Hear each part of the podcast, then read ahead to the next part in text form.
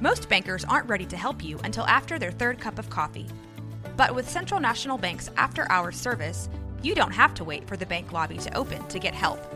You can contact us from 6 to 8:30 in the morning or from 5 to 10 in the evening, and we'll connect you to a real, live, local person who can answer questions and fix problems 7 days a week.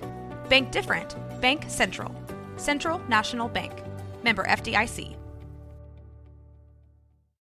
Why is it that with sparkling water, I'm always playing guessing games with what flavor I'm drinking? Is it citrus? Is it aluminum can flavored? Mm, not sure. Sparkling ice, though, they really mean flavor. Like in your face flavor. Orange mango, black raspberry. Don't even get me started on the strawberry lemonade. Kiwi strawberry slid right into my taste buds DMs last night and let them know who's boss. No subtleties there and no sugar either. But it does have vitamins and antioxidants. Find sparkling ice at a major grocery store or club retailer near you. Sparkling ice. Anything but subtle.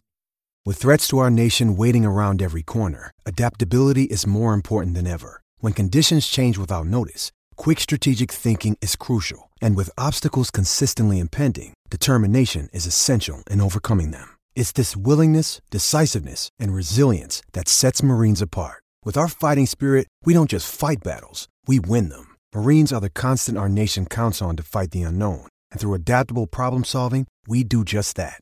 Learn more at marines.com. Thank you.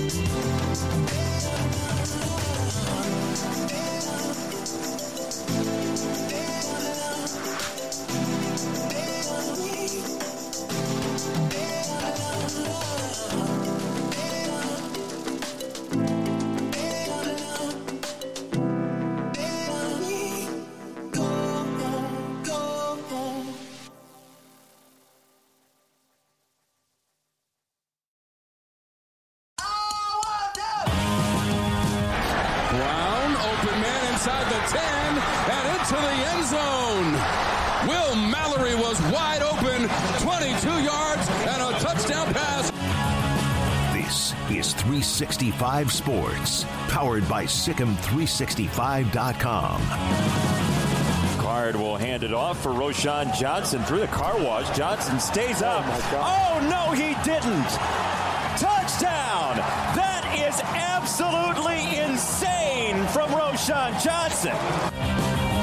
365 Sports is presented by IdealMRI.com. High quality MRIs for $497 or less. IdealMRI.com. Your health is important, so is your budget. And he'll be satisfied with this play.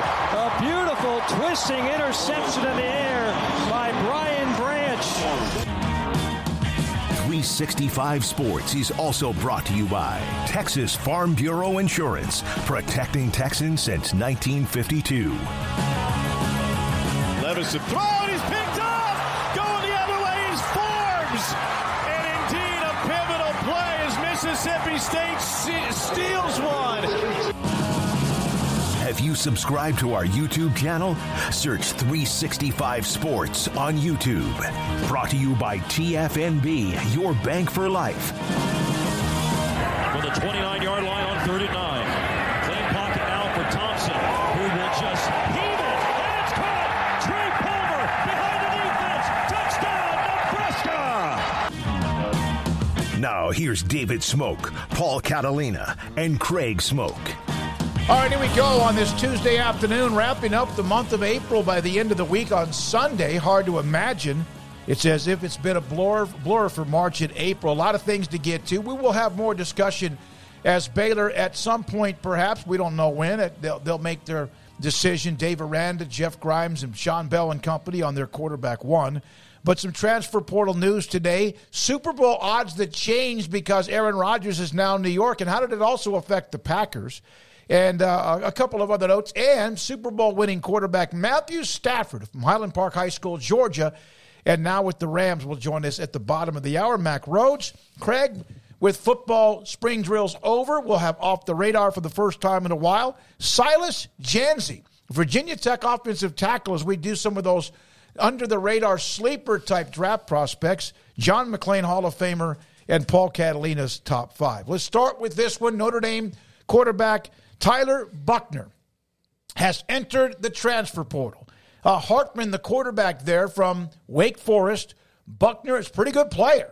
And you wonder, and when you see some of the initial, hmm, what about Alabama? What about maybe Auburn? What about some? Because he's obviously a pretty good player, but did not win the job over Sam Hartman. And Tyler Buchner is now in the transfer portal. Yeah, um, John Hammond um, on the on the chat room says he's visiting Alabama today. I, I have I've not heard that yet, but if that's true, you know, kind of you know, leads into the, you know, little rumors that maybe they were looking for somebody with more veteran presence. Tyler Buchner got hurt very early in the year last year uh, and didn't play for a long time, played in the bowl game uh, and looked really good for Notre Dame. He's got a lot of potential, uh, but Notre Dame wants to strike where the iron's hot, and that's why they went and got Sam Hartman out of the portal. Sam Hartman and Notre Dame were a great fit. Tyler Buchner becomes – you know, maybe not the best overall player in the portal, but he certainly is now the most sought after because he's a quarterback who has a ton of upside and he has a ton of eligibility remaining. So that is. Um, that is, you know, kind of a double whammy when it comes to picking somebody up. And I would think that there are two other schools in the SEC, Auburn and Florida, that uh, would really love to get a visit from him. And I guess we'll see if that happens. But Tyler Buchner could certainly at least upgrade the forecast for a couple teams uh, if he if he does uh, in fact go there. Offensive coordinator at Ball- Alabama is Tommy Rees. Yep. He was at Notre Dame, so there's also that connection. Craig. Yeah, I mean he. Uh, you know, didn't beat out Sam Hartman, but that's what you were hoping for if you were Notre Dame. I mean, that would have been, uh, you know, a bad situation, I think, to have had this highly heralded pickup, and then he's unable to beat out the guy who was your your guy last year. So, I mean, that worked out the way it was supposed to in South Bend. And oh, boo hoo, Tyler Buchner doesn't get to start at Notre Dame. He'll probably just now go sign a million dollar NIL deal with uh, any number of national championship contenders. So that's his his uh, prize for finishing second place in Notre Dame's quarterback competition. So hard to to hate that too much for him. Although obviously he wanted to be the guy for the Irish, didn't win the job, and so not a bad option to then go into the transfer portal and probably make yourself a bit of scratch and, and yeah, potentially start for a team like Alabama. Um, obviously, as you mentioned, there's others involved or that could be involved that would make sense. Um, but Alabama's quarterback spot has been, you know, a big talking point all spring of just the fact that they don't feel uh, clearly like they have the guy, or at least that's just the vibes that have been sent out from Nick Saban in Tuscaloosa. Uh, that there's you know constantly been this sort of chatter about them making a move in the portal. So certainly seems like they'll be one of those teams lined up, especially because of the Rees factor that you mentioned. Auburn would make a lot of sense as well. Um, Florida, you know, as Paul said, and I'm sure there's some others uh, too that the chat room can chime in on, but all that to say, like, yeah, he lost the starting quarterback job in Notre Dame. It could be one of the best things that ever ends up happening yeah. to him, quite frankly. I mean, at least as far as finishing out his college career. So we'll see. But yeah, um, that's a big name and, and, certainly the biggest quarterback this go round uh, because there was such a, you know, outpouring of guys in December after the season wrapped up into January. But as far as the post spring uh, part that we're now entering, yeah, this is the, the big splash uh, of the spring period. What would that say? Now he's good. He played a couple of games. He got hurt against Marshall. Uh, they, he then came back and played against South Carolina in the Gator Bowl and played well, three touchdowns. He threw three interceptions. He's pretty good. What would that say if Alabama reaches out to him with Milroe and Ty and Ty Simpson? Is that is that like man? Because you heard some reports again. I wasn't at the game, did not watch the game that Alabama's quarterbacks were erratic in their spring game. Yeah, I I do think. I mean, you saw how Alabama played when Bryce Young went out last year. It was there was a drop off, and usually in the Nick Saban era, there hasn't been much of a drop off. The other guy goes out, and you can see that. Well, next year they'll be just fine. You know, it. it yep. You know, it, it. This is the part where it dips off, and maybe for the first time in, in over a decade, Nick Saban feels a little bit of outside pressure. I mean, and nobody's going to put more pressure on Nick Saban than he puts on himself. But uh, look, Georgia's won two national championships in a row and does not look like they're going anywhere. I mean, it doesn't. They're they're reloading and you know they they're outspending everybody when it comes to recruiting. So if you're Nick Saban and you know, I don't know if he's towards the end of his coaching career, but I would say that he doesn't have as long left as Kirby Smart does. If you want to, you know, have the last decade of your coaching career be as good as it can be, you can't let somebody lap you. And George is lapping everybody right now. So, yeah, you're probably not going to have as much room for error as you did before. And if those guys aren't ready to go, then they're not ready to go. They almost lost to, like, with Milroe starting, almost lost to a, a very mediocre A&M team last year. Yeah, uh, they did win the bowl game handily uh, when they beat Kansas State the way they did in the Sugar Bowl. Uh, go ahead. Well, they should. I mean, they should be beating Kansas State. Um, you know, K State would have liked to have kept that game closer, but even with Alabama's struggles, we're looking at a program that Chris Klieman's been building up for a couple years versus this dynasty that Nick Saban's had for well over a decade now at this point. So, you know, that wasn't really all that surprising of an outcome, but um, even still, if they're not you know, um, strong at quarterback. That will be the first time in what seems like quite a long while where they haven't had much of a sure thing. I mean, sure, there's been debates like Tua and Jalen Hurts and who's better and all that, but it was never a question of like how good is the actual guy. Like you, you always knew that whoever it was, whoever they picked at any moment was going to be a pretty good player. I feel like, and I think this is the first time that you're like, why do they not have like a dude, like a like a number one overall pick dude in the room right now, or at least not ready right now. Um, so it is a little bit of a different territory. But yeah, I understand Tommy Rees and why uh, Alabama is is so attractive and why that would be a great landing spot for him. But you know, like I said, there's various other teams uh, that are also probably looking for quarterbacks at this moment, and we already mentioned a couple of them in the SEC alone, and uh, that might be easier to win those starting jobs than it would be in Tuscaloosa still. Um, no matter what the thought process might be, we got to remember how high the bar is in Alabama for that job. So, yeah, I, I, think Bama makes a lot of sense, but I don't think that that'll by any means be the only person or, or program that, that puts their name in the hat. Yeah, and, and this is a, a, little bit different, but. Um, Texas, when they won in 05, and then they, they went like they had this run of where you looked around the state and you're like, okay, who is going to catch these guys. Like they are just Mack was hitting on everything yep. for for a while. That's why you and, win a national championship. Yeah, so they were hitting on everything and like yeah, you lose a game at the end, but overall it's really hard to win a national championship. So the fact that he'd done it and was always in contention, that's where you really want to be. Well, Nick Saban is now in that period where he has controlled the SEC for long enough that now in the subsequent years everybody's hiring people to beat specifically Nick Saban. Sure. And so now you've got the best assistant he's ever had in Kirby Smart, beating him uh, at every turn now, and they're winning back to back national titles. LSU, which was always a threat, but disorganized. Guess what? They've got a, a coach that's organized now. Tennessee was in the wilderness and now they've got a real athletic director and looks like a real head coach for the first time in a very long time. And so you've got those three around you where you can't just assure that you're going to be the top one every single year. Yeah, you're probably going to make moves that you maybe would not have made in the in the previous couple of years. Couple of other college football discussion. Uh, Nuggets. Uh, Brenen Thompson, former Texas wide receiver, a guy that could flat out run, but was stuck in a depth chart filled with talent uh, has transferred to Oklahoma. It's always interesting. There's players who transfer in conference, and it's it's interesting though when you have a rivalry like that. When one player goes from one place to another, he ends up now at Oklahoma. One of the interesting nuggets on the chat room right now. We'll get back to Brenen Thompson from Spearman, Texas. Is Caleb Burton, who was a four-star, highly recruited wide receiver from Lake Travis, who has fed Ohio State with what they had with Garrett Wilson. Uh, he has now entered the transfer portal. He was hurt early in spring drills back in March and uh, looking for a new home. Not sure if that means going back closer to home with Lake Travis in Austin or what, but Brenen Thompson, Craig, to Oklahoma. Yeah, it's a good pickup. I mean, he's a fast guy, he's a track guy. Didn't do much of substance uh, last year for Texas. I mean, he appeared in a bunch of games, but he had like one catch, I think, on the year. So, I mean, if you blinked, you missed it.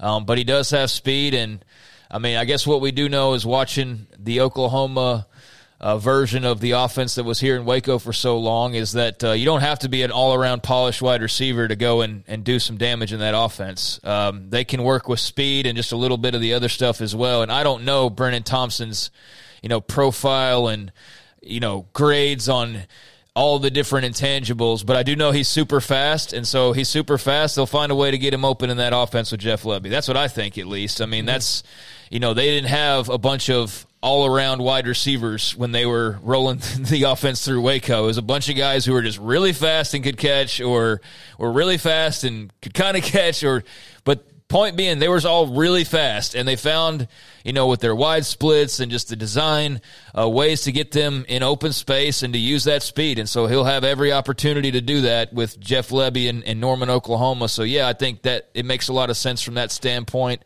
um, and that just adds more speed to you know a, a team that definitely wants as much of it as it can get. There was a story, and I'm looking at it. I just googled Brenen Thompson. I know of him, obviously a, a phenomenal sprinter and, and, and was a good football player. A story written back in uh, the spring of, I guess, after the 22 signing class. Uh, is four star Texas wide receiver Brenen Thompson the steal of the 2022 class? And a year later, he's now in the transfer portal. But that also happens when you have uh, Dillon Mitchell come in, and you can see they're just dripping with big play potential. Neyor, healthy, worthy without the broken hand, has something to prove. Maybe a chip on his shoulder among the other weapons they have. He's stuck behind the depth chart. You still love to see him go through the process, but he can go maybe make an impact quickly somewhere else, and in this case, in Norman. Well, and look, I, I, I think that if you're a wide receiver and go play in that offense, like Craig said, is really smart. And Oklahoma, the one thing that I was kind of surprised at was last year was they had Marvin Mims, who was kind of a big play wide receiver, and then you're kind of like, well, what else you got? You know, Drake Stoops was very reliable. I mean, like he would, he's going to make a play for you, but the fact that even though they lost a bunch of guys in the transfer portal and all that, it was very surprising that all of a sudden Oklahoma at that particular spot was just so thin. So Brenen Thompson can come in and, and probably make an instant impact just because you know, for the first time in a long time, they just did not have guys who were burners, playmakers, and guys, you know, not maybe Mr. Dependables like Drake Stoops, but holy cow, how did that guy get behind me? Well, they had Brown who's in the NFL, and they had, you know, they, they had CeeDee Lamb, and not only to the quarterbacks, but of course they had these great run of receivers, and uh, uh, Mims obviously was one of them. Uh, Paxton in the chat room – trying to say that maybe Brenen Thompson could be a, a Dede Westbrook who's in the NFL, who was phenomenal out of Yoe High School in Cameron. I don't know if he's in that, that you know, I don't know if he produces like that, but Dede Westbrook obviously was huge for Oklahoma offense. Yeah, I mean, they got the speed in common. Uh, I don't know about the rest of it. We'll, you know, wait and see how that goes. I think, you know, last year they actually had a pretty okay group. I mean, in terms of numbers, but that's one thing about you know what uh, that style of offense does is the numbers can be a bit misleading. So you see a bunch of guys that have like 400 plus yards and multiple touchdowns, and you would think like, wow, what a packed room, but it really didn't feel that way at all uh, last year. It felt like that wasn't the case, and so uh, yeah, I mean the more uh, speed you can add and more playmakers you can add. I think you know the more the merrier for Brent Venables and Jeff Lebby and, and that staff. So yeah, I definitely see a place for him. Um, be interesting post Marvin Mims uh, to see exactly what that room looks like. But they, you know, you do have to say uh, that Lincoln Riley left them with some left, you know, leftovers. I mean, he did take some of their you know the Mario Williamses of the world with him uh, when he left. So uh, that that definitely made an impact, and they're adjusting. But that's what's the great thing about the portal. Yeah. So well, one will of the, one of the other things about it, he had one catch for 32 yards last year, and with Worthy somewhat in and out, and with uh, hurt. Um, he had one catch for 32 yards. It may not have been him. It may have been just the, the way things were going, but he had the one catch against Oklahoma State back in late October. One note on UCF they picked up Ryan Davis. He's an outside linebacker. Uh, he is now committed to UCF. He's from there. He had four years at Georgia. He, uh, com- he, he uh, excuse me, visited UCF. He'll now be a part of Gus Malzahn and UCF as a transfer linebacker, and I think still have two years left of eligibility. Craig, which one did you just show? I couldn't see that. Yeah, I mean, no, that's a that's a good pickup for UCF, and be very interested in tracking the four new schools and how they alter their rosters here over the next year or so. Just kind of what they go after, and then you know what they learn and what they adjust to. Um, but yeah, I mean that seems to be on paper a pretty good pickup. Can't go wrong too often with picking up Georgia guys, and he's a Florida guy originally, so he's coming back home if anything. But um, yeah, uh, on the other side of uh, of this news is just another post that came down Uh, another new addition to the Big 12, uh, this time in Fort Worth. This is coming out a couple minutes ago, but uh, Oregon State quarterback Chance Nolan has committed to TCU uh, to give them some depth. Uh, they've been searching all spring long for, it seems like, another quarterback. Uh, we know that they've been. you know, involved with some of the same guys that Baylor's been going after. They landed what's his name, the high school quarterback the other day. Huts, uh, I can't remember his name now. But anyway, Hejny. huh? Hauss Hejny. Yeah, Hauss Hejny. Thank you. Uh, they landed him the other day. That was one of the teams or one of the players that they had kind of uh, interacted over. Um, but it was clear that TCU was was looking for another quarterback for next season, and um, sure enough, they they got a guy, Chance Nolan, who's uh, played a good bit. So interesting pickup for them out of the Pac-12. I All right. believe. Good. I'm glad you saw that one. I did not. Jake uh, Jack Tucker from Tech, three years left of eligibility, entered the transfer portal. His brother Wes is on the Baylor roster. Not saying there's any connection there, but he's from Argyle. He has entered the transfer portal. That came out, uh, I guess, sometime yesterday. Now. With uh, the Aaron Rodgers trade, by the way, Matthew Stafford just around the corner, and he'll join us. He's going to be inducted into the Texas High School Football Hall of Fame a week from Saturday at the Texas Sports Hall of Fame with the Aaron Rodgers trade. Kansas City, Buffalo, Cincinnati, and San Francisco still remain the four favorites to win the Super Bowl from Caesars Sportsbook. The Jets jumped to five because of Rodgers. They were plus 2,500. They're now plus 1,400, and that snuck them in front of Dallas and also ahead of the Chargers, Jaguars, and the Lions. The Aaron Rodgers trade also pushed the Packers back to plus 5,000 and now 50 to 1 odds to win the Super Bowl.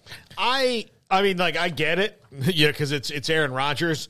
Um, I do think though they you you- you've got Breece Hall coming off a torn ACL and he was fantastic before he got hurt, uh, but he's still coming off the ACL. I don't know about their defense overall. They've got some nice parts to that so far. Like Sauce Gardner was was absolutely fantastic uh, in his rookie year, but yeah, the defense probably needs to get a little better. Um, but weapons, I mean, like Garrett Wilson a great rookie year. Um, you know, Corey Davis is still there, although I don't know if he makes it. But they brought in guys that he likes, like Allen Lazard. Um, you know, to Well, the, the, the offensive coordinator, the quarterbacks coach who Yeah. came in from what, Denver, Hackett? Yeah, so, who was with yeah. him in Green Bay? So it'll be interesting to see what the, the Jets do. They still had to play the Bills twice, though. You know, like that. You know, just because Aaron Rodgers is there, let's not forget that Josh Allen uh, is the king of that division right now. No, yeah. Yeah, he's a great player. Um, certainly not surprising at all to see him boost their odds. Uh, I'm, more of a wait and see guy, though. I, I'm just not convinced that oh, boom, he's the he's the magic elixir to taking the Jets from laughing stock to Super Bowl contenders. But he does have some weapons around him, as y'all mentioned, and Garrett Wilson is fresh off of what Rookie of the Year honors, so uh, he'll have more in some ways than he had for the last several years in Green Bay. Uh, what him and Lazard can reconnect, and you know that should make for a pretty smooth transition. So yeah, I mean, definitely a lot of reasons for optimism, but I don't know about them jumping into the top five Super Bowl contenders. I don't, I don't think I'm ready to quite go there. But we still have the draft in a couple of days, so who knows what they add on to what they already have. But yeah, very curious how Green Bay now as much as New York. I'm I'm equally as curious how Green Bay starts to add pieces, and I think the joke's been made a thousand times already. But uh, I think everybody wants to see them go heavy offensive weapons post Rodgers in the draft, just as a little bit of a just a little zinger, uh, given how comedic it became over time. The amount of picks that they just did not spend on guys to put around Aaron Rodgers. It was like a it's like a gag or something. But uh, yeah, I'm, I'm that- very curious to see how both move forward here in the next few days. Wouldn't that be interesting if this year in the draft they go and draft a wide receiver, like one of the best receivers, if anyone might be available when they're up? Last night, just a quick NBA note. I covered this young man at Tyler Junior College. You've heard me say that a couple of times before, but Jimmy Butler scored 56 in their win against Milwaukee and the Heat. The number seven seed lead the number two seed Bucks three games to one. Look at the list of the highest single game scoring marks in NBA playoff history with Jordan and that famous 63. Elgin Baylor, who always gets overlooked among the greatest all time. Donovan Mitchell, third, and then Barkley Wilt Chamberlain and now Jimmy Butler, who scored 56 last night as the Heat now lead the Bucks three games to one, and now also with the Lakers smoking Memphis, and that's about to be over. Uh, a couple of uh, the higher seeds look like they're going to knock out some of the elite, uh, elite seeds near the top. We got a lot more to get to, but uh, coming up next, Matthew Stafford. He'll be inducted into the Texas High School Football Hall of Fame. His thoughts as well about his alma mater, Georgia, back to back national titles, and more. This is 365 Sports. Don Humidor and Coffee Beans in the Townwest Shopping Center off Valley Mills and Richland Drive in Waco. I was there, uh, usually go by there about every two or three weekends, and went in there the other day. Cheyenne was there, Ashley was there, sometimes Carol's there too. Walked in and got some cigars.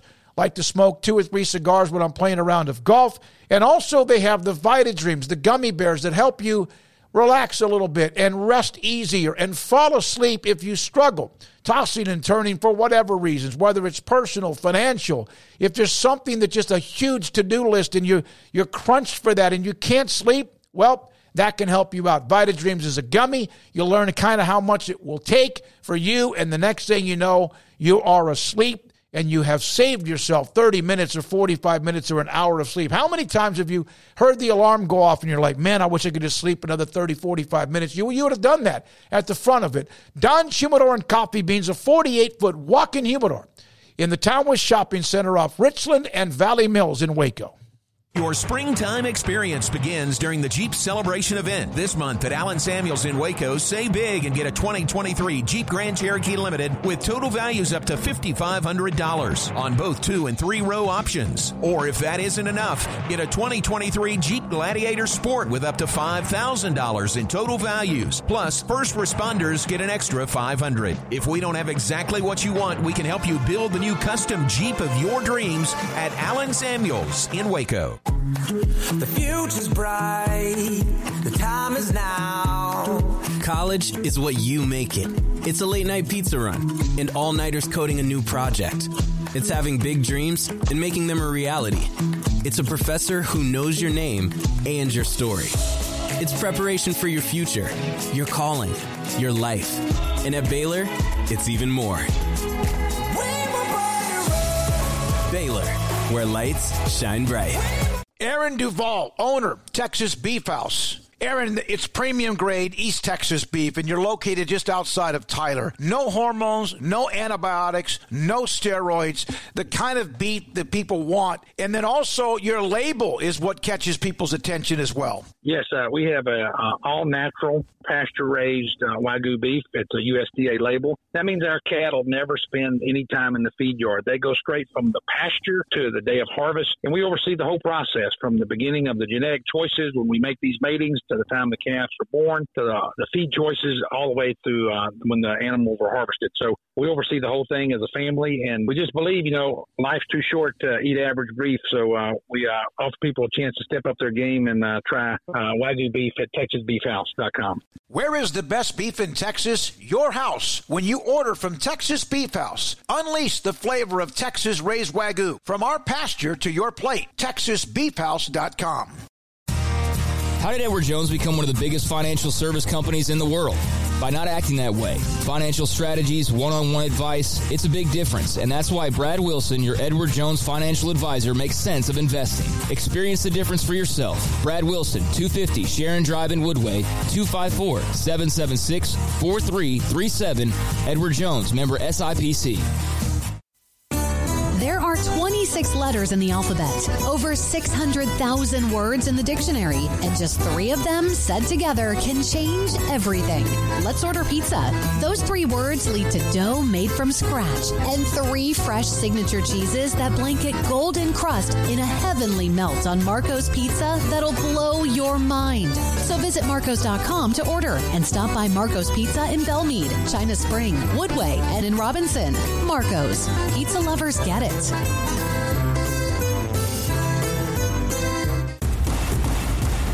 Petty Clinic Men's Healthcare in Woodway is now proud to offer you men an exceptional weight management body sculpting product called semaglutide, also known as Ozempic or Wegovy.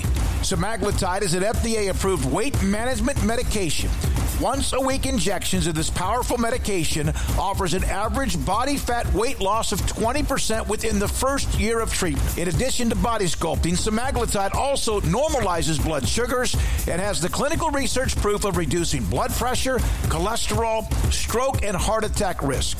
If you're like most men and you have stubborn fat that will just not respond to typical diets and exercise, then help is finally here.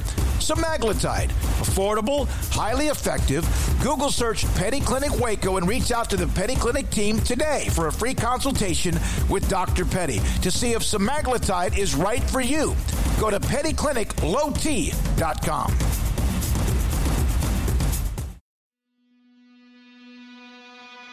This is 365 Sports. The 3 o'clock hour is sponsored by Waco Custom Marketplace. Meats, sweets, Texas treats, and a cut above the rest. 425 Lake Air Drive, Waco.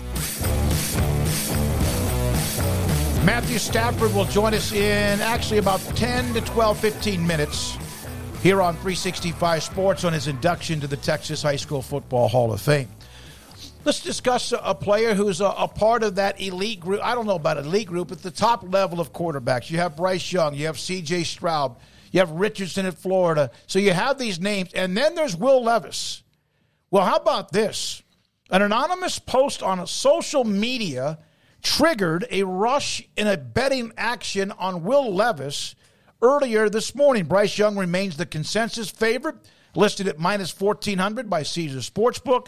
But multiple sports books reported a huge surge of bets on Will Levis to go number one, causing the Kentucky quarterback uh, his odds to move from 40 to 1 to 4 to 1. That was at DraftKings. Apparently, there was a post on Reddit where somebody mentioned that Levis, I don't know if he had said something or whatever, was going to go number one to Carolina or Carolina was going to take him. And now that is the difference between 40 to 1 and 4 to 1. So if you got in early on the 40 or 35 to 1, you're in pretty good shape if that happens. Well, I, I don't think it is. I think it's going to be Bryce Young. I mean, the. the, the, the it still says Bryce Young is the favorite. Yeah. Yeah. Bryce Young is the. Is, is probably the one uh, to to go there, but yeah, I, I don't know. I mean, again, Carolina's been, I think, less than secretive the last couple you know days about what they want to do. The wild card and all this have all of a sudden it turned into the Texans, who I don't believe for one second that they're not taking a quarterback. I really don't. I just think that they're trying to see if they can get somebody to trade them picks that it's in the top five where they could still get a quarterback because maybe they know that like okay if Bryce Young's off the board he was our favorite we're indifferent between the other three so let's see if somebody will move up and take one of them and then we can do that uh, plus I do think that with the Cardinals at number three and they they can easily move out of that spot because they've got money tied up in Kyler Murray. They don't need one of those quarterbacks. They're trying to maybe you know, keep their position strong at number two. Even if they do stay there and wind up getting a quarterback, they want to be able to, to take that down to the wire and see if they can get max value for that pick. Yeah, I mean, I I don't really look all that deep into um, you know this one, other than so it's been entirely quiet surrounding him. And two days before the draft, all of a sudden the guy on Reddit's the one breaking this big news. I mean, I guess that's how it could happen. I guess if you really wanted to stay anonymous and you know, shake the world up or fleece Vegas, you know, by getting everybody to pour money on on those odds, then you know, cool mastermind uh, type of project. But I, I just don't see the the juice here, um, and I'm not you know in any way, shape, or form an expert on on anything that's being talked about there. But it just seems like um, you know pre-draft drama and everybody kind of just being on eggshells and you know looking for news and wanting news and uh, expecting crazy things to happen. And I don't know. I, I, just needed a bit more to chew on than an anonymous Reddit post. But I mean, I saw it said that he's plus 4,000 to be the first overall pick. Well, ladies and gentlemen, he's telling friends and family Carolina will, in fact, take him on Thursday.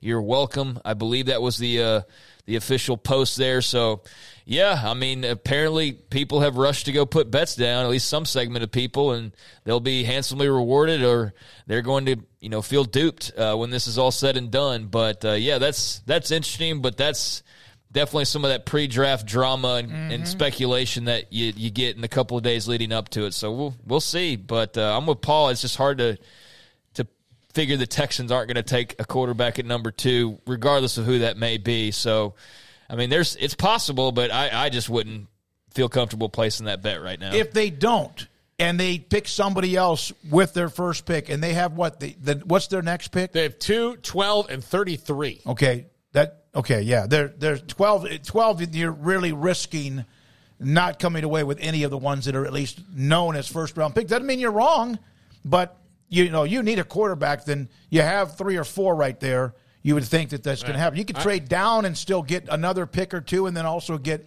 whoever might be still there. Well, I think that there are five overall quarterbacks that people really like consensus wise as far as we can hand the, the franchise to this guy potentially. And it's the four you mentioned and Hendon Hooker.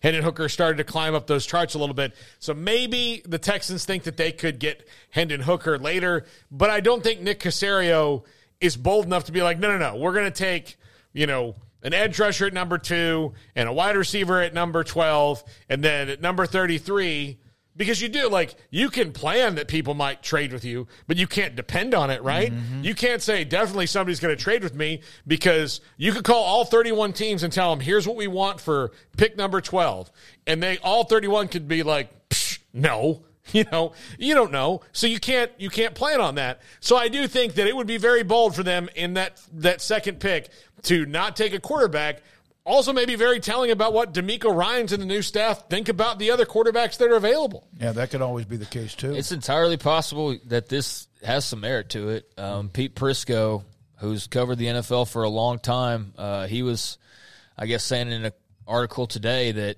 you know the quietness around Levis isn't emblematic of the real talk in the NFL circles. That he is a guy that people are high on, and I mean, clearly he's been talked about as like a relatively high first round guy for a while, so it's not like he's been super disrespected or anything. But I think he does get lost in the talk of the other two higher, more talked about guys in in uh, uh, Stroud and Young.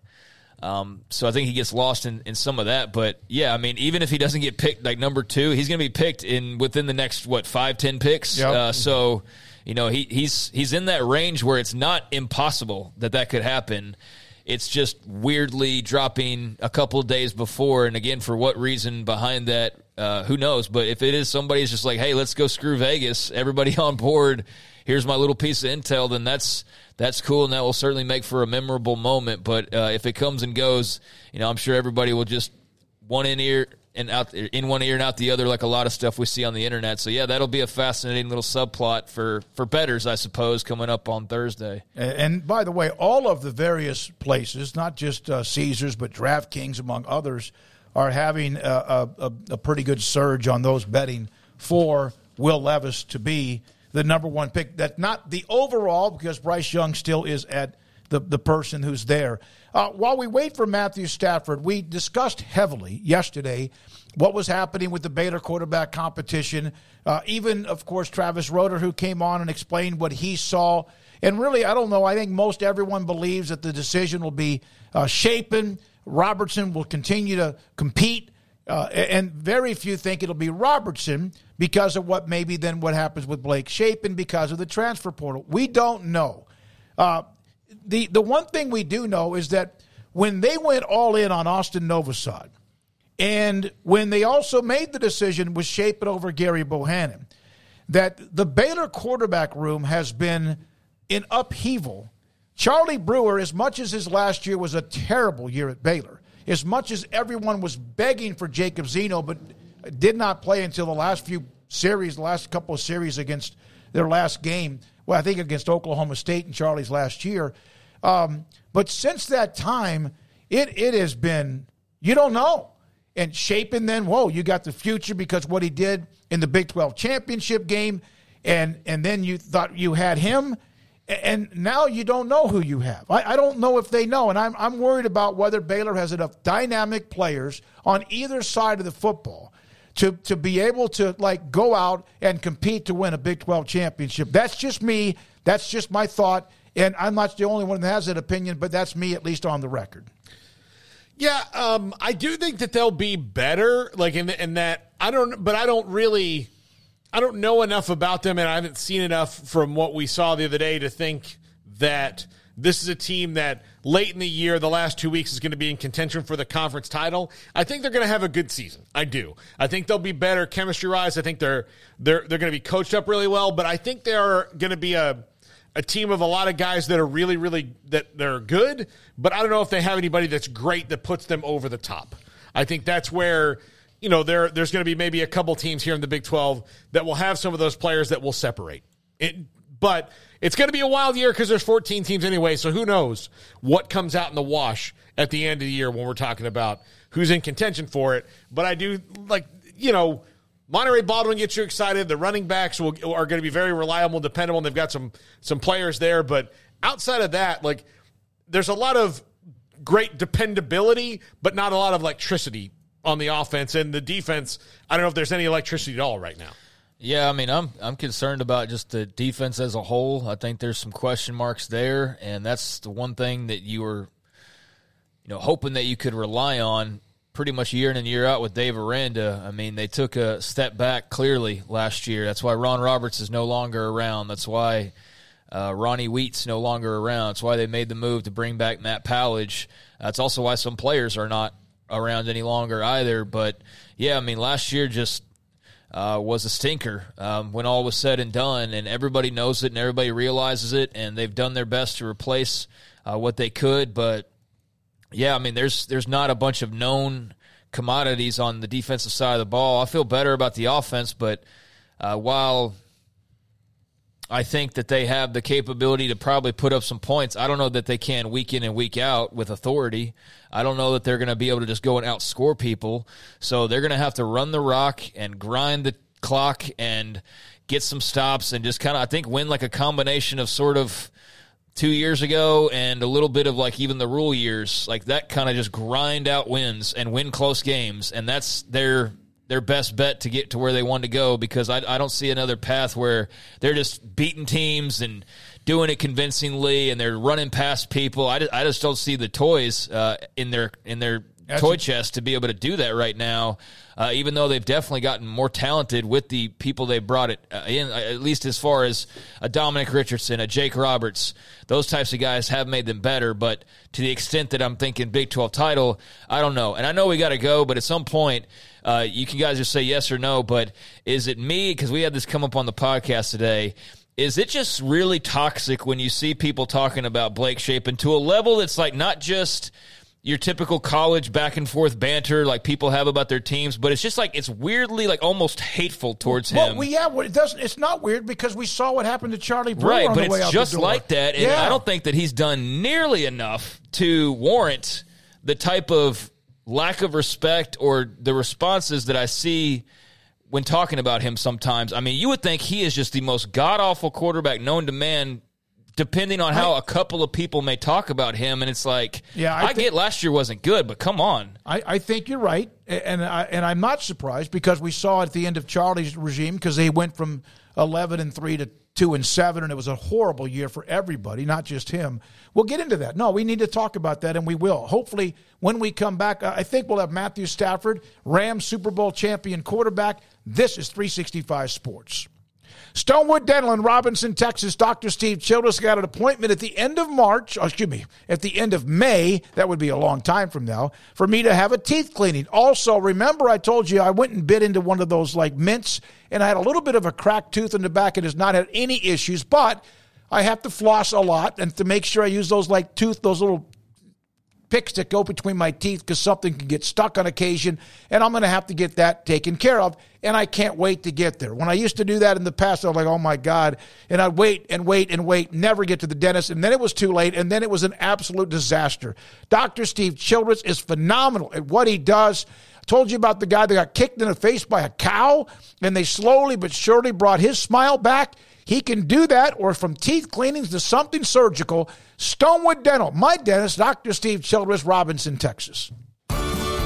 Dozens of 2023 Buicks are on the lot and priced to move at Richard Carr Buick. A prestigious luxury SUV without the luxury price. Experience the quiet escape and premium drive of a Buick SUV on a test drive today at Richard Carr. Right now, qualified buyers get a 2023 Buick Encore GX at 3.9% for 60 months, plus save 1,000 dealer discount or save 3,500 on a 2023 Buick Enclave Avenir in stock. See dealer for details. Count on us, a dealer to trust. Pizza, burgers, and Bears football. There's no place around Waco that serves them all other than Bubba's 33. Come show your green and gold and enjoy some of Waco's best food and beverages while watching your favorite team, the Bears. When real Bears fans get hungry, Bubba's 33 is the number one spot for ice cold drinks, hand stretched, stone baked pizzas, and bacon infused burgers. Join us for indoor or patio dining. Bubba's 33, Waco's restaurant and proud supporter of Baylor Bears football. Sick 'em Bears first at Ideal MRI, we feel blessed to be a part of the Waco community. We're a small family business right here in Central Texas, and our goal is to bring down the cost of healthcare while maintaining high quality. At times like this, the cost of healthcare has never been more important, and unfortunately, significant illnesses and injuries still occur. That's why Ideal MRI is open and here to serve you through the difficult time. We offer premium MRIs just like a hospital with state of the art technology and specialists, but you'll pay less sometimes thousands of dollars less, whether you're using insurance or not. At Ideal MRI, we accept most insurance and there are no hidden costs, even offering financing if that's needed. Everything included in the price, and you'll not get something as a surprise in the mail later on. If you need an MRI, ask your doctor about Ideal MRI. They'll know. You can schedule an appointment safely from home online in minutes at idealmri.com or give us a call 833 Ideal MRI. IdealMRI.com.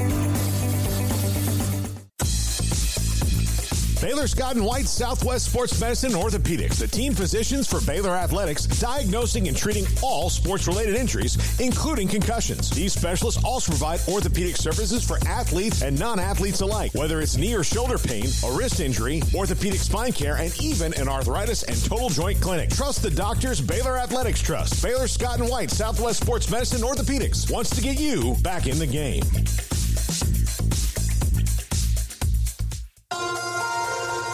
Waco Regional Tennis and Fitness on Lakeshore Drive is premier, elite, life-changing experience where you can change your mind, body, and soul. Waco Regional Tennis and Fitness offers over 40 group exercise classes each week, including boot camp, indoor cycling, and more. If you haven't been there in quite some time, you're missing out on the improvements for our members. New flooring in the weight room and locker room, new paint and mirrors added in the weight room and group exercise room, with more new machines arriving over the next few months. New free weights, weight machines, TRX, rowing machines, stationary bikes, new treadmills, new elliptical machines on spacious weight room floor.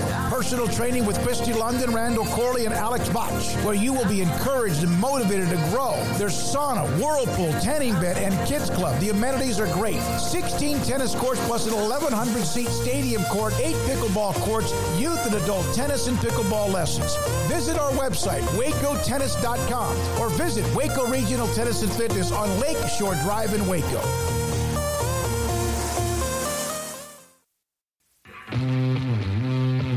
This is 365 Sports. Text us at 254 339 1122. The text line is sponsored by Riverbend's Liquor and Wine, with the most extensive variety of craft beer in Waco. A hidden gem on Lakeshore Drive and 19th Street. He has been a star at every level of football. Highland Park, Georgia, and now a part of the NFL with the LA Rams. Won a Super Bowl just a couple of years ago. Matthew Stafford is about to be inducted into the Texas High School Football Hall of Fame a week from Saturday. Joins us Paul Catalina, Craig, and David Smoak. Matthew, thank you very much for your time. What does it mean, or what did it mean to you when you got the call that said you're going into the High School Hall of Fame in a state that football is such a big deal? Hey, thanks for having me on, guys. Um, yeah, it was uh, it was a cool call to get. You know, um, uh, I've been lucky enough to be on some really great teams and part of some great programs. You know, throughout my career, both in high school, college, and now in the NFL. But uh, you know, kind of going back to where it all started for me and, and my family and everything. Uh, it's pretty fun to uh, you know to get recognized for having a you know a career that was successful at the high school level and being a part of some great teams and coached by a great coach and all that kind of stuff. So um, I, as much as it was a fun thing for for me, um, you know, personally, it also, you know, I hope all the guys that I played with and the coaches that helped, you know, bring me along, uh, take a bunch of, uh, you know, pride in, in helping me get there because, as we know, football, greatest team sport there is. Um, you know, takes everybody to have success, and and I was, uh, you know, a byproduct of everybody around me. Matthew, does playing high school this is kind of a weird maybe jump but because it is so serious here and, and, everybody loves football no matter what city you go to in this state does that make it easier to transition into into big time college football like you did in the sec and then into the nfl I mean, I obviously have no other frame of reference, mm-hmm. but uh, for me, it definitely helped prepare me. Um, I remember being a sophomore in high school and playing you know, at Texas Stadium and and uh, having cameras shoved in my face after a game to interview me about you know what just happened and how we won and whatever it was, and um, you know, so some of those things that um, kids playing in other states and other cities and towns don't get to, uh, you know, uh, you know, be exposed to until they get to college. I was, you know, I have I had prior experience, and it helps, you know, just take that thing kind of off my plate when it came to, you know, going to the next level and and being able to play, and then.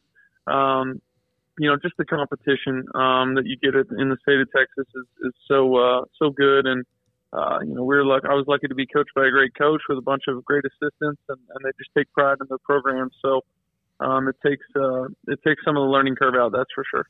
What do you? Uh, I mean, you've obviously gone off to accomplish so many things, Super Bowl winner, and, and all those types of things. When you look back on that that state championship run, what stands out to you uh, when you do you know, look back on those memories. He played some pretty good teams, obviously. He played some other great quarterbacks, but what kind of stands out as, as some of those moments from that run? Yeah, I mean, I think the biggest thing for me was just the relationships that you build. You know, in Highland Park, where we're from, um, you know, I, I was going to school with those guys for a long, long time. You know, fourth grade on, basically, and um, you know, we played middle school football together. We all played high school football together, and and uh, you know, it's there's there's games and plays and all those memories that you have, but I think the biggest thing is just you know, um, you know the relationships and the experiences. Um, you know, it's it's an incredible thing um, to be a part of it. Um, at that point, Highland Park hadn't won a state championship in close to 50 years, so being able to bring that home for uh, you know for the town that we lived in was something that I know we all took a lot of pride in, and uh, you know being able to kind of be as a as a group, as a grade, we were we were undefeated. You know, we never lost a game as freshmen. Seventh and eighth grade, we were all undefeated. Never lost a, a game as freshmen, and then uh, again as seniors. Um, you know, it's just something that uh, it was a special group of guys and, and coached obviously by a special group of coaches. Matthew, I was at the game in Tyler at Rose Stadium against Marshall when you guys obliterated them 59 to nothing at the time, the most lopsided state championship game ever. Do you remember some of the drama leading up to that game of where the game was going to be played? Did that ever like infiltrate into the uh, locker room? Yeah, definitely. I remember all that. Um, you know, I think in the back of our mind, we all wish we could have played it at you know Texas Stadium or something and seen how many people we could have played in front of as, as high school kids. Um, you know, Tyler Rose was an unbelievable you know venue when we got there. It was great. Um, I know there were some people probably from both towns were a little bit disappointed that they couldn't get their hands on a ticket, but uh, that's just the way it is. And and uh, wouldn't change anything. Um, it was a you know a great game, obviously for us, and and uh, I know the fans of you know both teams really enjoyed uh, being there. Were you? I mean, again, point of reference and you know scale size is obviously different, but at least in your point of reference when you're when you're 17 years old and then you know being a veteran NFL quarterback, were the butterflies the same state championship game to Super Bowl? Um, I don't know if they were the same. um, you know, there were a couple more eyeballs on the uh, on the Super Bowl than there were uh, than there were the 4A state championship that year. But uh, it definitely, you know, at, at that point was the biggest football game I played in, and uh, you know, the reason um, that I love you know the game was to the opportunity to play in those big games, and um, you know, at that moment um, it was a big one, and and uh, a couple years ago, obviously uh, winning the Super Bowl was was a big moment as well. What has it been like to watch your alma mater go to the level of where they are now with Kirby Smart? Yeah, it's been a lot of fun. Um, I still have some some friends that live in the area, and and a couple buddies that work for, you know, Georgia in some aspect or another, and uh, you know, just the transformation they've been able to accomplish in the last five, six, seven years is is really uh, is really impressive. Um, it's something that's a, a whole lot of fun to watch on on TV. You know, I'm traveling on a, a decent amount of Sundays when they're playing, but I'm always trying to catch games when I can. And um, you know what Kirby's been able to build there and and uh, you know cultivate just uh, an atmosphere of competition and, and success is, is pretty uh, pretty awesome. What did Mark Richt mean to you as a coach and a developer of, of, of talent? Yeah, it was great. You know, I, I've um, you know so much respect for Coach Richt and what he was able to accomplish it at Georgia and how he affected my career. Um, he and Coach Bobo were just instrumental in you know teaching me about the game and, and the next levels of the game and, and motivating me as a player and as a leader and as a quarterback. So, um, you know, I was I was at Georgia for only three years, but uh, they were definitely, you know, some some you know very formative years for me as a player and as a person. So, um, really really appreciate and respect both those guys. Matthew, you were the number one rated quarterback coming out of Highland Park. You were the top pick in the NFL draft by Detroit. You've won a Super Bowl. Do you even have a chance yet to understand, or not that, appreciate all of what you've accomplished? Um, you know, I'm still, you know, still going in my career, so I don't, I don't think about that too often. Um, you know, I think the times to reflect on that is probably going to be a little bit, you know, more appropriate when I'm done playing. But mm-hmm. at the same time, things like this where I get inducted into a high school, um, you know, Hall of Famer, they retired my jersey at Highland Park a few years, you know, a year year ago or so. It's, those are kind of moments that make you kind of click back through all the things that you've been able to be a part of. You know, I think yes, there are accomplishments, and um, you know they'll go down on my record in some way, form, or fashion. But uh, it's such a you know, it, it doesn't take me back to oh, look what you know I was able to do. is what we were able to do, and and uh, I was a part of so many great teams, and and uh, you know have so many great teammates and players that I was lucky to play with. Uh, it's just that's what I think back on more than uh, you know things that'll have my name next to it in a record book somewhere or something like that. It's just how many people uh, you know I was able to uh, to play with and, and play for. It's it's a pretty cool thing. Matthew, I know you got to go. You, uh, of course, last year the step back things didn't go quite as well. What's it been like in the offseason? I know it's not quite as much offseason like it used to be in the NFL, but you're just kind of ch- uh, chomping at the bit to get back on the in the way to get back towards a Super Bowl team. I am. You know, I'm excited to uh, to go attack this season. You know, I definitely feel better this year than I did last year going into it, and and uh, I'm looking forward to the opportunity to go play NFL football. It's such a such a blessing to be able to you know be in this sport at this level and and uh, you know go attack Sundays and, and see what happens. So um, we're excited as a team. I'm excited as a as an individual to uh, to get this going and, and see what we look like this year. Matthew, thanks for your time. We appreciate it. I'll see you Saturday, May the 6th at the Q&A press conference and also the banquet. Look forward to meeting you. All right, sounds good. Thanks, guys. Thank you very much. Thanks to the uh, Rams, the availability, access to Matthew Stafford, Highland Park. He won the state championship game 59 to nothing against Marshall. And Marshall had a running back, and Jackie Robinson was really good, had like 23 yards in that game. It was a slaughter. They had won in 45 and 57. As he said, they had not won in nearly – what was it, from 1957 to 2005, 50, almost 50 years. And then, remember, they rattled off three in a row. Uh, Stephen Jones' son was a part of that, 16, 17, and 18. Georgia, now with the Rams, had a good run with the Lions. They didn't have much success. And Matthew Stafford will be inducted into the Texas Sports Texas High School Hall of Fame on Saturday, May the 6th. Yeah, uh, uh, cool to talk to him, and just incredible what they did at Highland Park with no resources. I mean, it's a downtrodden community, really hurting for success. For those that don't know Highland Park, it is the exact opposite, and that's why people are laughing. But uh, no, he he took them to another level, and you know, I remember when he committed to Georgia. It's like Georgia, like I mean, the SEC thing was kind of a thing, but not to the point of it is now, to where it's like, oh, of course, that, that makes all sense. And Georgia certainly wasn't to that level of where they are now.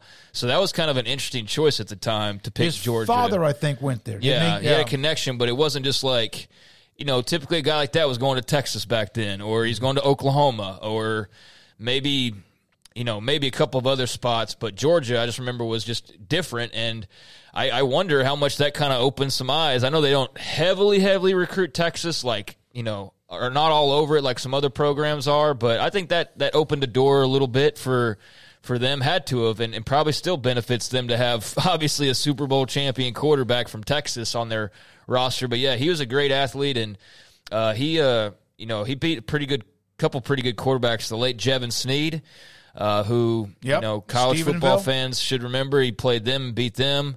Uh, Ryan Mallett, uh, beat uh, Texas High as well. So that was a that was a pretty good little quarterback uh, crew, and, and he ran into them. They had some pretty good contests. So yeah, it was good to talk to him. I think they got some. There was a handful of players. Like I know I covered Longview's Tate Casey, who went to Florida. Tight end was really really good, and they had players still going.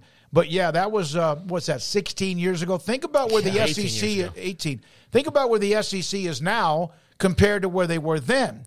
Because at that time, USC and Texas had come off their national titles. USC back to back, Texas another one, and the SEC was just starting to get rolling with Florida, right? Yeah. And LSU had won recently. LSU. LSU had won But- with Matt Flynn in Yeah, oh so- five or six. Yeah, Bama So- was about two years out from getting the ball really rolling mm-hmm. because then it was. If he started in 06, 09 is when Bama beat Texas, and that's when Right. it really like rocket ships launched. Yeah, and Mark Richt went and got him, and but that was when Georgia had gotten to the point where they were okay. They were contenders. They they were in the SEC East, but but Urban Meyer and Florida were just dominant, and they thought Stafford would maybe take him over the top and. And you know it took forever for them to finally win the SEC, but he was. I do think that he was a step uh, for Mark Richt. He was the step in the okay. Georgia's going to be hanging around here. Yeah, no. They just could never get like, especially even after he left, and then after Urban Meyer left Florida, and Georgia has kind of really controlled the SEC East. They for the longest time just couldn't get over that Alabama or the SEC West hump, that Alabama or LSU, you know, whoever it was. They get to the championship game. They have a good quarterback like Aaron Murray, really good college quarterback. Yep. Everybody had wanted Aaron Murray, but the other team just was well that much better. They had uh, Mike Bobo in the mid 90s, Quincy Carter right after that, who the Cowboys took, David Green, DJ Shockley, who won an SEC title, uh, Tereshinski, and that's he got hurt, and that's what opened the door up for Stafford. And then Aaron Murray was four years later. Then, you know, Hutson Mason, Grayson Lambert, Faton Bauta, Jacob Eason, you know, Jake Fromm. It just kind of, D'Wan Mathis, and then JT Daniels, and then Stetson Bennett. I, I don't know if any of those guys, any of them, are of the name of Matthew Stafford, even though he was on a team that did not win or play for a national title. Uh, you, don't know. No, you absolutely know. None of them Yeah. are close Yeah. to the name of Matthew. I was trying to be kind, yeah. I mean that's that's nice of you, but that, that's just we don't need to be because that's just truth. That's Well- he's he's on a different level from any of those guys that you mentioned, and he absolutely helped to get the ball start rolling. I mean, they had won some uh, some games in the early 2000s, but they were always uh, like a 10 and three uh, or a whatever in two, and you know never a zero or just a, a, a one. Typically, it was always a couple uh, Mhm. blemishes extra than they could really afford. But yeah, I mean they've been consistently good for a very long time. He was a big part of that, and and helping just you know continue building uh, onto the foundation uh, and to to the point where you know it got added up enough over these last few years to where they're now you know the premier program. I mean, you have to say it. Alabama, I know we're used to saying that, but it's Georgia's won the last two, and they've done it so convincingly that you just you have to give it up to them. Absolutely. Fran Tarkenton was probably the most famous name among quarterbacks. They also had Zeke Bratkowski, who ended up being a hell of a coach, but was with the Packers for the longest of time. They won the national title with Herschel with Buck Belue. And with all What due respect to. Buck Belue, you could win a national title with a quarter. You know, Alabama had some guys who were workmanlike when they uh, were able to to win a couple of their national titles. And so, uh, thank you to Matthew Stafford. Thanks to the Rams and Kadir uh, for being a part of that and getting us a chance to visit with him on the High School Hall of Fame a week from Saturday. And honored to be able to MC that event at the Texas Sports Hall of Fame. You know, there's only like if they made a, a story of Buck Belue's life with that name, there's only two actors that could have ever played him. One of them is alive, and that's Matthew McConaughey could play a guy named Buck Belue, and Burt Reynolds could have done it. Yeah, maybe. Maybe. That McConaughey YouTube promo has got me curious. Have you seen that? Oh, his, uh, his like, little like one night Art, event. Art of Living. They did it. I think it was yesterday, right? Oh, was it? I think it was Yeah. yesterday, I, mean, yeah. I, I just I see it and I'm like I could see the appeal of to just tuning into a live stream of McConaughey. I don't know what he did during it, but you know it was convincing enough of a sell. Uh, but yeah, Look- he could definitely play a Buck Belue for sure. You just have to be super relaxed and very handsome, and things are going to go your way. Golly, wouldn't that if you're super if you're handsome, you can be super relaxed. When we come back uh, down the road i- in this hour, Mack Rhoades, Craig's off the radar, and then Silas Dzansi, he will join us. He's an offensive lineman for Virginia Tech, big body that will most likely go in the draft sometime on Saturday. And his story, Hall of Famer John McClain. And we'll get into that conversation about the conversations about Blake Shapen and where Baylor fans are with that. This is 365 Sports. Marco's Pizza. Pizza lovers get it. Bob Mock has owned uh, pizzas for he's he's been in the pizza business for a couple of decades and now owns five Marco's pizzas in Waco and there was none just a handful of weeks ago uh, excuse me years ago now you have one in Bellmead, which is around the corner. They deliver to us. There's one in China Spring. There are two in that uh, where the Midway School District with Hewitt and Woodway on the southern part of Waco, and then also Robinson, which is just off of uh, an access road, which is Robinson. It's off the same road that has Stonewood Dental. They have great pizza. Pizza lovers get it. You want more information about what specific specials they have, code words to use when you call in, want to order online or pick up yourself, marcos.com. Bob Mock and Marcos Pizza have done a great job of spreading the wealth with what they have. We love the pepperoni magnifico, or even now what they have the pepperoni and sausage magnifico, which is absolutely delicious. I love the thin crust. Others may like something different. Marcos Pizza, five locations in the Waco area. Marcos.com. Pizza lovers get it. TFNB Your Bank for Life is the official local bank of Baylor Athletics. Find out why more Central Texas are making TFNB their bank for life. Sign up for our Edge checking and savings accounts to earn interest or cash back. With five convenient locations and an award winning mobile app, banking has never been easier. TFNB Your Bank for Life. Member FDIC. In Texas, there's pea size hail and baseball size hail. Guess which one hit our house? We didn't even know where to begin, but we called our Texas Farm Bureau insurance agent, and he was so reassuring. He knew exactly what to do to get our house back into shape and our lives back to normal. Now, we're even more thankful for the roof over our heads. Stop by and see our agents at one of our three McLennan County locations. Coverage and discounts are subject to qualifications and policy terms and may vary by situation. Boots add protection. Good boots help you climb better and move forward faster. And when your son or daughter steps into the boots of a U.S. Army officer, they also learn how to lead. In these boots, they'll gain more confidence with expert training in one of more than 150 occupational specialties. In these boots, they'll stand a little taller and lead a team with diverse backgrounds and areas of expertise to successfully accomplish whatever challenge comes next. In these boots, they'll earn respect with valuable experience from day one that will give them solid footing for success into the future.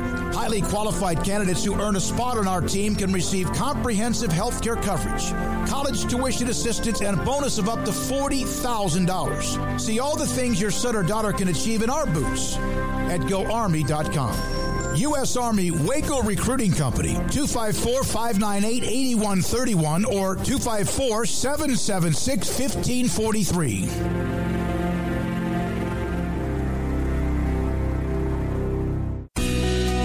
Camille Johnson Realtors guide you seamlessly through the process of buying your dream home or selling your current one. Commercial, farm and ranch, or residential, Camille Johnson Realtors can smoothly and successfully lead you through any transaction. With a team of 28 experienced agents who are excited about serving you, Camille Johnson Realtors services the entire greater Waco area. If you're in the market to buy or sell, contact Camille Johnson Realtors, 104 Midway Center in Woodway, or find them online at www.camillejohnson.com. Camille Johnson Realtors, elegant, charming, warm. Welcome home. Riverbend Liquor and Wine, Lakeshore Drive, North 19th Street, right behind the bank, is a hidden gem in Waco. If you're a fan of bourbon, especially local Texas bourbons, that's where you gotta go. Balcones, TX, Devil's River, whatever it is, they've got it. Riverbend Liquor and Wine, plus the best selection of craft beers in Waco, seasonally churned out throughout the year, whether it's spring, summer, fall, or winter. Riverbend Liquor and Wine, best selection of craft beers, a speedy drive-through window, and excellent customer service. Find out more on Instagram or just go by and see them. Lakeshore Drive at North 19th Street behind the bank.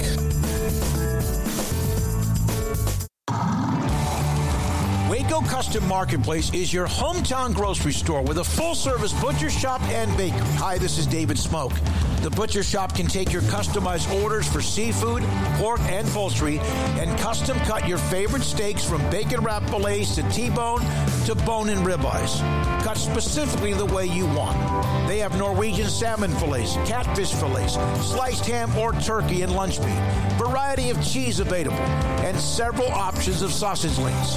Fresh chicken breast or whole chickens, sliced bacon, pork chops, ground beef, marinated beef, and chicken fajitas, and always large briskets available, plus fresh vegetables. So the great product, customer service, and family tradition of the Bauer family continues at Waco Custom Marketplace, open Monday through Saturday. A full service butcher shop and bakery available. Waco Custom Marketplace, 425 Lake Air Drive in Waco, or WacoCustomMarketplace.com.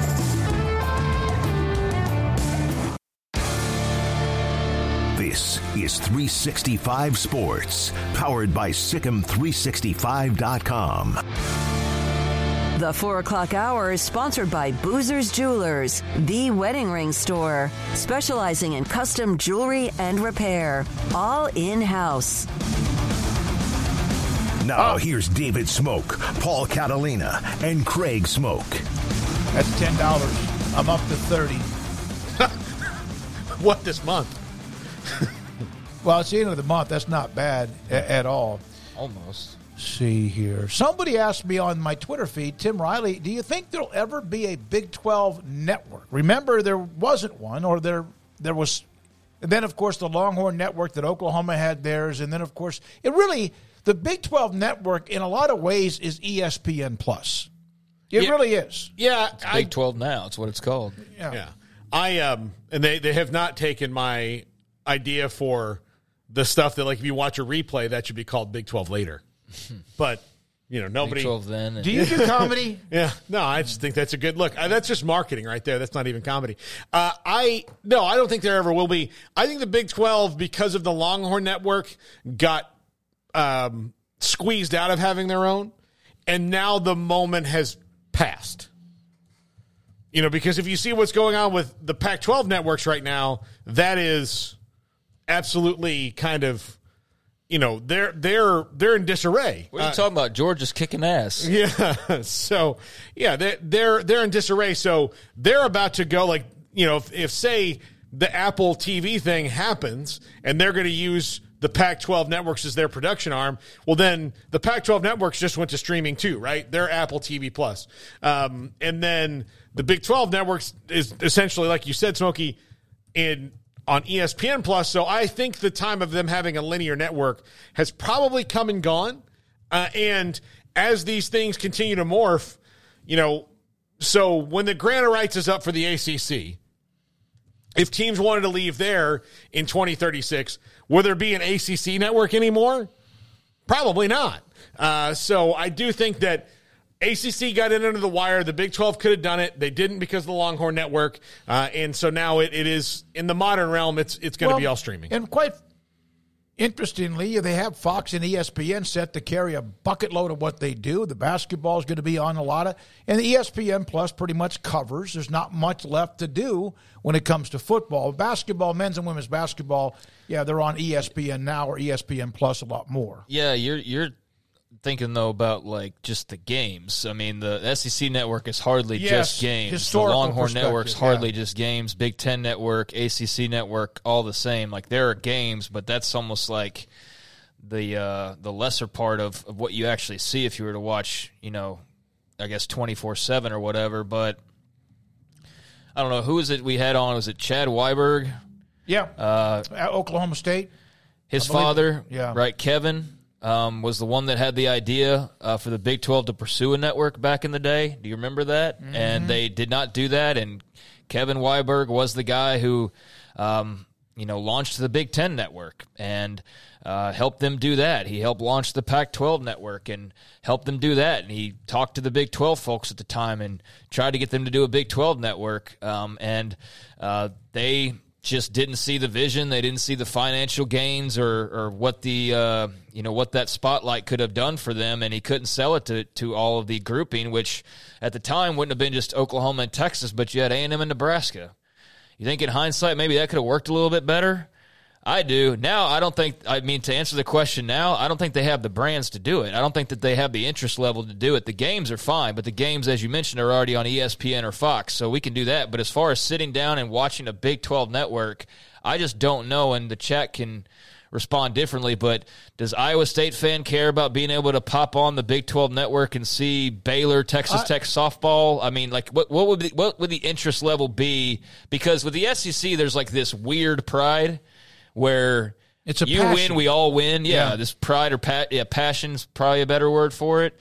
The Big Ten network is very successful, and they've they've managed that well. The Pac-12 is a disaster, like we know that. Like, and I think that's more of what the Big 12 would be looking at.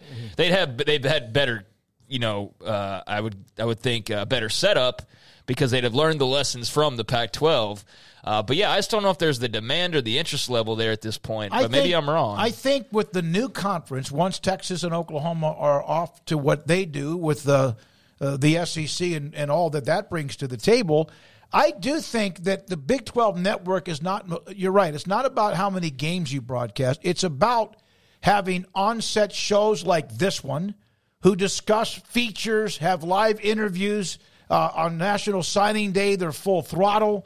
Uh, and I, I don't. They They, don't could have use that. Yeah, They could use that for I sure. I think that brings, especially with the four new teams together. A lot of people don't know a lot about each other. You know, there's eight legacy teams that remain, and then you have these other incoming teams. And I think it would be very helpful for people to learn uh, when you have, for example, Satterfield, who's on live on a Big 12 network or whatever it is, or Sataki, just like what we do uh, in a studio. That's what the networks do. I know we're our little place here, but I think that, that there's room for that. They have a Big 12 radio network on Sirius XM, and it's really good.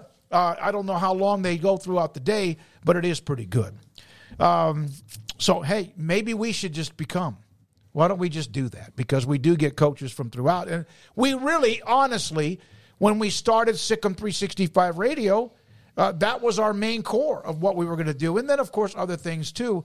And then because of realignment, because of Texas OU, because of USC and UCLA, we kind of just ended up becoming and morphing into who we are. And that's why we have Wet Blanket as an Oklahoma State fan or Texas fan like Paxton or Sandra Green uh, and, and among others. And so uh, we enjoy that. And, and Katie Rader, Texas Tech, and, and everyone else that's a part of it. Uh, speaking of, did the Pac-12 sign a deal yet? Are we still still Yeah. waiting on that? Not not not since we've been talking. So. Okay, just just just checking in uh, to to our daily glance at uh, TV dealings and, and seeing where we are. I think we're in the same exact place as yesterday, based on all the information at hand. Although Twitter would probably say otherwise. There's probably a million things that have happened behind the scenes since then. But uh, yeah, just checking in. Here we are, and um, something's got to give at some point. So Yeah. we'll see. We'll see how that continues to go. But if there's something of interest, we'll definitely talk about when it. When that happens, it happens. I, I'm not. I mean, it. It.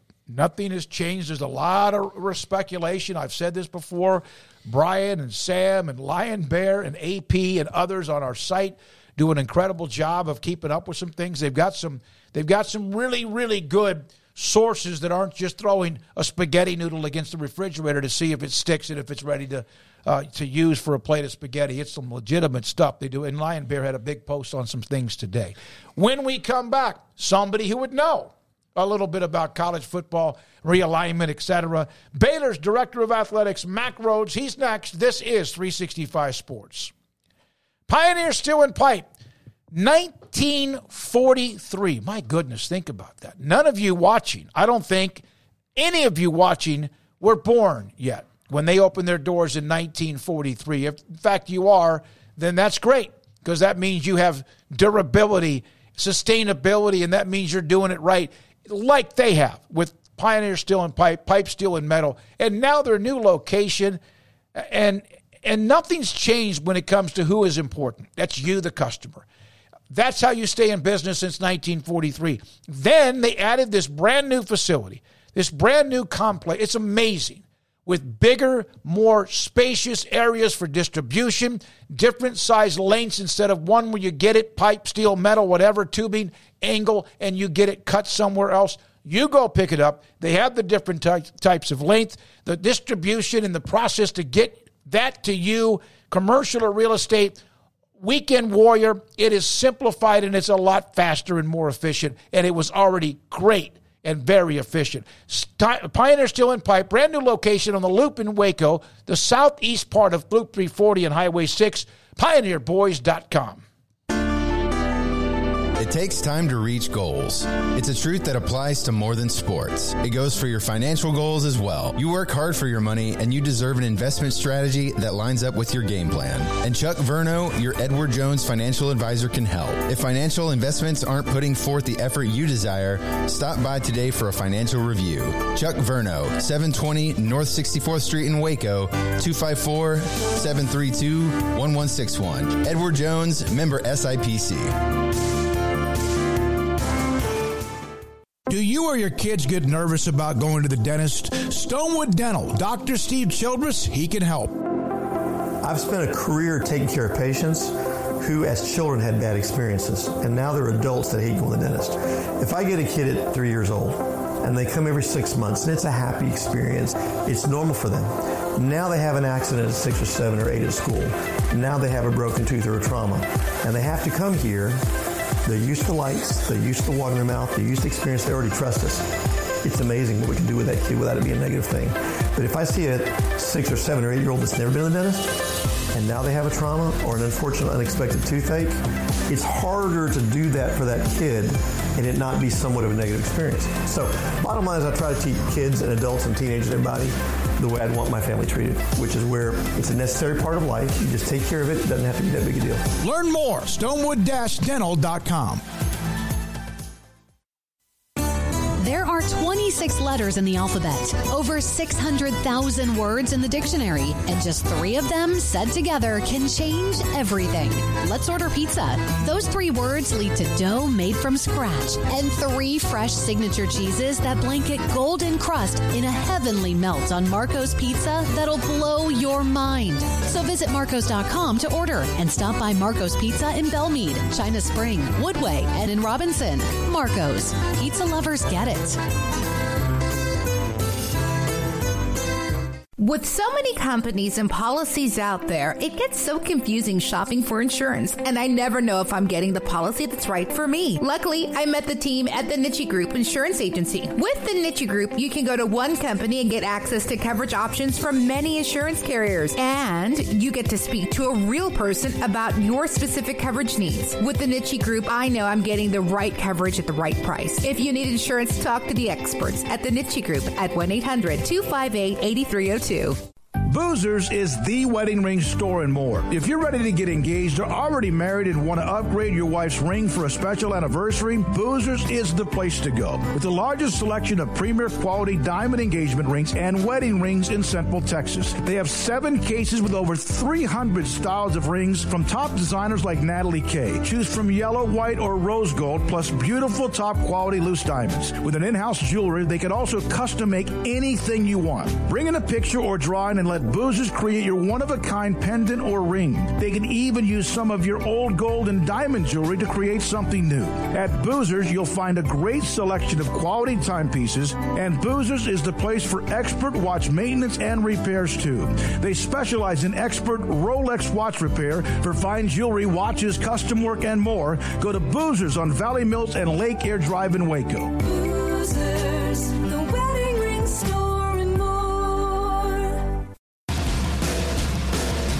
Welcome back to 365 Sports, powered by SicEm365.com. Our weekly segment with Baylor Director of Athletics Mack Rhoades is brought to you by Edward Jones Investment Brokers, Ben Erlinson, Brad Wilson, Cam Heathcott, and Chuck Verno. Edward Jones, making sense of investing. Baylor Director of Athletics Mack Rhoades with us. Paul Craig, David Smoak, 365 Sports. Mack has been tied up in meetings all day and probably has more as soon as we give him a break for 15 or 20 minutes. And Mack, thanks for your time. So, did you put the hard hat on and go see a little bit about what's going on over at the pavilion? Yeah, I did. The uh, the entire executive team. We went uh, a week ago. This the uh, this past Tuesday, and uh, you know, I, I thought I'd I'd better go ahead because I had had an opportunity, but I probably need to go ahead uh, in advance of the uh, of the donor tours that uh, that we did on uh, on Saturday. So it was uh, man, it was really cool to go over there, and uh, you know they are uh, they're doing a great job. Austin Commercial, obviously our architects, uh, AECOM, but uh, man, on schedule, looks great, uh, excited. Uh, you know, you don't you don't get a feel for it until you until you walk in, but uh, really, um, uh, really love the the seating bowl and just how intimate and how on top on the floor it is. Um, not a bad seat, not a bad seat in the house. You get up on the concourse level, and it's uh, it's really cool. You really appreciate the fact that just 360 degrees, you can uh, you can look down into the court. And so, um, yeah, it was it was really really uh, exciting. So. Mack, the uh, spring game this past weekend. Um, as as you move forward into like the new era of, of doing things, how do you make the spring game a bigger event and a bigger event and a bigger event, or does it maybe kind of rely on how good the team was the year before? You know, I, I Paul, I think it's a that's a fair question. I think it's um, I think it's a little bit of both, right? I think uh, certainly you got to be competitive and, and had a, a good season the the, the previous se- season and you know, some some momentum, some excitement going into the next season. So I think that's that's part of it. Uh, but I also think just um, some of the other festivities that you that you have with it and surrounding it. You know, the the, the cook off that we had with, with former players, the um, the, uh, the the surplus sale, which I heard that line was was was forever, and uh, you know, having some activities for for uh, younger kids and and just all of that. You know, we had the uh, we had a uh, a Bear Foundation function. You know, um, that that started at eleven, and so uh, we can continue to grow it um, and and make it better. And uh, but I thought I thought um, Saturday was a was a really uh, uh, cool event when we think about the the spring game, but we also had a lot of other events going on. You know, we we had you know the the Michael Johnson Invitational going on at the same time. We had softball that I believe, if I remember right, you know, started at two, and so um, I, I thought it was just a really fun day when we think about just uh, the the the green and gold weekend, and uh, you know, walking over to the the track and field of the Michael Johnson Invitational and, and being there for you know the Legends uh, ceremony, you know, uh, recognizing you know Michael Johnson and Jeremy Wariner and, and Skylar White, man, it just makes you stop and, and pause and just think about man the the, the, the past greatness of uh, of Baylor athletics, and then uh, and then obviously the softball game. So um, man, it was it was really a, a I think a great day for for Baylor athletics.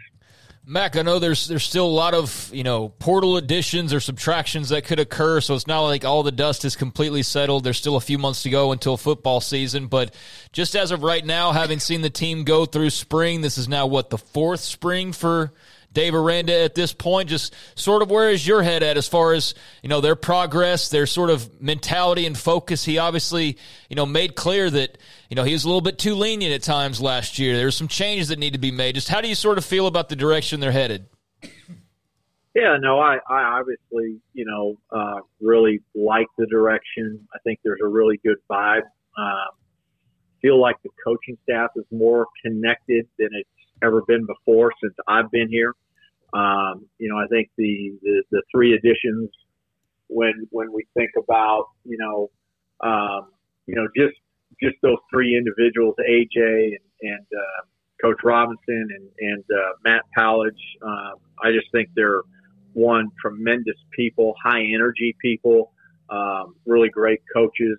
Um, so that that seems to be working really really well you know, again, I, I think uh, we've talked about it before. You know, one of one of Dave's best qualities is is his self awareness and his humility, and so he's going to continue to evolve. You know, I uh, I certainly, you know, think and believe and and and have seen it that you know it's it's um, probably you know more more accountability and uh, and just throughout um, the the entire program and not that we didn't not that we didn't have it you know in in years prior. You don't I don't think you go you know win the Sugar Bowl and uh, most most wins in a in a in your history and you know highest ranking ever finishing you know number five in the country if, if you don't have accountability. But but I think you know um, after that success coming back, um, probably and, and losing some some internal you know key leaders on for you on the field that uh, you know uh, Dave and coaches maybe needed to step up a little bit in that area, and I think that's been a, a learning process, and I, I appreciate Dave realizing that, and um, it's just a like I said, it's a really good feel. It's a it's a really good vibe. I, I think we have a chance to have a really really good football team. Mack, I, I hope this doesn't sound wrong, the question, but you have a, what is a, apparently a group of coaches that all seem to be all on the same page. What is the mission? Uh, the, the, you know, peop, uh, people over a person over player, all of that. But the year itself in wins and losses and conference titles has been a little bit. It's been a little bit, uh, I guess you could say, thin this year. Everyone understands the bottom line is treating athletes and representing the university, but uh, there are tough, I guess, calls and talks you have to have at times with the teams and success or lack of it, right? No, there is, and I, I think the most important thing when when you don't, you know, maybe reach your goals or you know meet meet your own expectations because you have different sets of expectations, right? You have fan expectations, and, and you know, and, and you know, you think about football, for example. Well, those were set by being preseason ranked. I think what were we nine or ten in the country? Mm-hmm. Now, we all knew internally, given how young we were going to be in at, at the you know some some key spots. Certainly, you know a lot of our our skill position areas, uh, and then you know certainly in the backfield defensively, etc. We knew that that wasn't going to be that was going to be really really hard, and we're going to have to have you know every everything fall in place perfectly. But we still expected to be better than than how we finished. All right, and so you know when that happens, you know you've got to the, the first place you got to look is is in the mirror and and you got to look at yourself, and that starts with me. Um, it's not just head coaches; it's it's me, it's it's an, our entire staff, and I think you know that's what's special about I think our culture that we have people that are willing to do that, and so it it starts there and and, and evaluate and where did we come up short and how do we how do we change that, uh, fix that, how do we how do we head in a in a in a different direction? And you know, I, I mentioned it earlier that uh, in earlier shows, man, we have some really, really high at Baylor, and and you can do two things, man. You can be scared of those, or you can embrace. Them. And we're going to embrace. Them. And uh, when we fall short, we're going to own it, and uh, we're going to figure out how we how we get better. Um, you know, you think about volleyball in the fall continues to go to postseason you know, soccer, brand new, brand new head soccer coach, Michelle, you know, um, in her transition. You know, right now you think about softball. Um, Glenn doing a great job in terms of, you know, getting softball back in terms of being nationally relevant. Baseball, we knew that that was going to be a challenge with, Mm-hmm. again, another first year head coach in, in Mitch Thompson.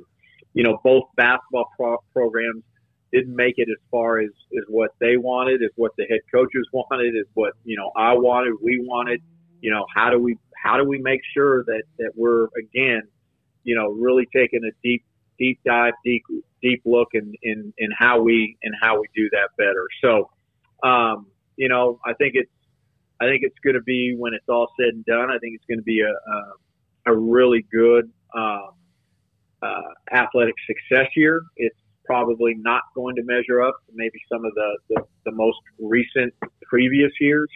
Um, when I think about our other three pillars, you know, academic achievement and character formation and spiritual growth, I think it's it's as good in those in those three pillars. And so um, we'll be okay. I'm I'm uh, I'm at, at great peace where, where programs are, and, and uh, you know we'll uh, you know we're we're used to doing the extraordinary, and uh, and we'll we'll continue to strive to do that, and I think we'll continue to do those things in the future. Mack, um, you mentioned having high expectations, and having that is good for fans. It all can be stressful for an athletic department to deal with fans that are disappointed when things don't go their way. But isn't dealing with disappointed fans better than dealing with apathetic ones? No, one hundred percent. Um, I don't. I don't mind. I don't want to be really, really clear. I don't. I do not mind having having fans that are disappointed. I, I want our fans to have high high expectations. Um, you know, um, we we have to, you know, walk, talk, perform uh, like we're one of the best best athletics programs in in the entire country, and uh, and I want our fans to to expect that, and uh, and I want our fans to be to be disappointed when when we don't maybe make it all the way all the way there. Um, you know, do do we want them? You know, do, do our do our head coaches, do our our student athletes, do do I want them to be understanding? Yeah, absolutely, of course. But um, but I'm I'm okay with them being disappointed. I, I get it, I understand it, and uh, and I want them to be when we don't when we don't meet meet standards. I think you know again the best thing that we can do as an athletic department is uh, again look in the mirror, own it, and how do we how do we get better? And uh, and you know I would I would say that you know um, you know how many athletic departments you know had a football team go to a bowl game, had a men's had men's and women's basketball go to go to postseason. Again, we didn't the way we wanted, um, but still um, still some success. But uh, but we we know that that the standards higher and we want and we want more. Can you share the uh, agenda for next week's Big 12 meetings? It's all about conference realignment, Smoak. Um, Oh my God, this is going to go viral now. This- okay, so that also includes you voting for new members anytime soon. I'm kidding. I my goodness, this will just That go is- everywhere. That is a that is a, a joke. No, um, you know the uh, the head football coaches will be joining us. So um, the ads and, and head football coaches will be spending some time together, and we'll go through officiating and, and, and certainly have a an officiating report. You know, I think we'll talk about you know some of the recent you know rule changes. We'll certainly talk about you know the D1 Council. Uh, what was it a week ago, two weeks ago, voted in some uh, some changes to the recruiting calendar, and so I think we'll we'll we'll talk about that. Um, you know, uh, we'll talk about just branding of the of the athletic department and what what does that look like with 14, and then how do we transition to, to 12. So uh, there'll be some you know there'll be some really I think good stuff. Um, you know, as, as part of the agenda, and and, uh, and look forward to those uh, those conversations. Mack, uh, two things you mentioned there: the shortening of the recruiting calendar. Um, I, I think it probably in the modern era, when you have cell phones and you can call guys, you don't have to maybe be on the road near as much. Uh, as they used to be, which I, I personally think is good. Curious on your thoughts on that, and the uh, the new rules, especially in regards to the clock. What do you think about those?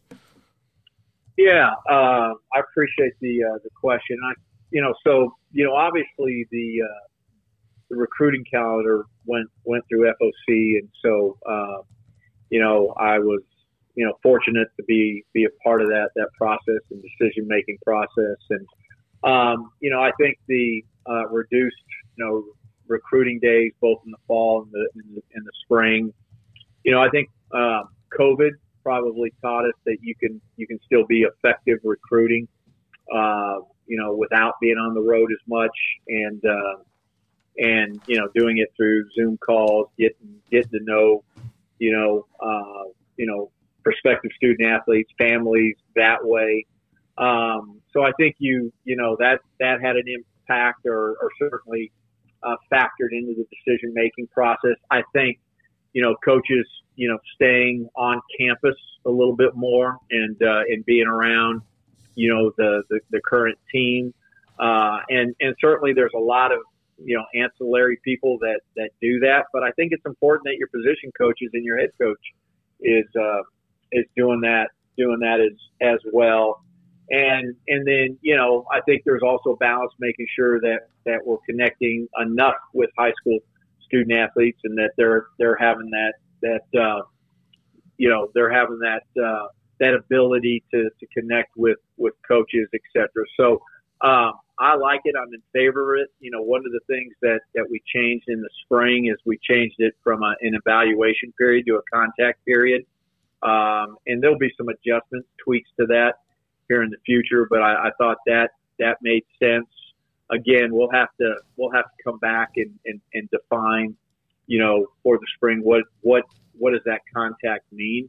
Uh, we weren't able to do that because of uh, just just the way the NCAA process uh, works. So, um, you know, the running clock. Um, yeah, I, I've got you know I probably got mixed emotions.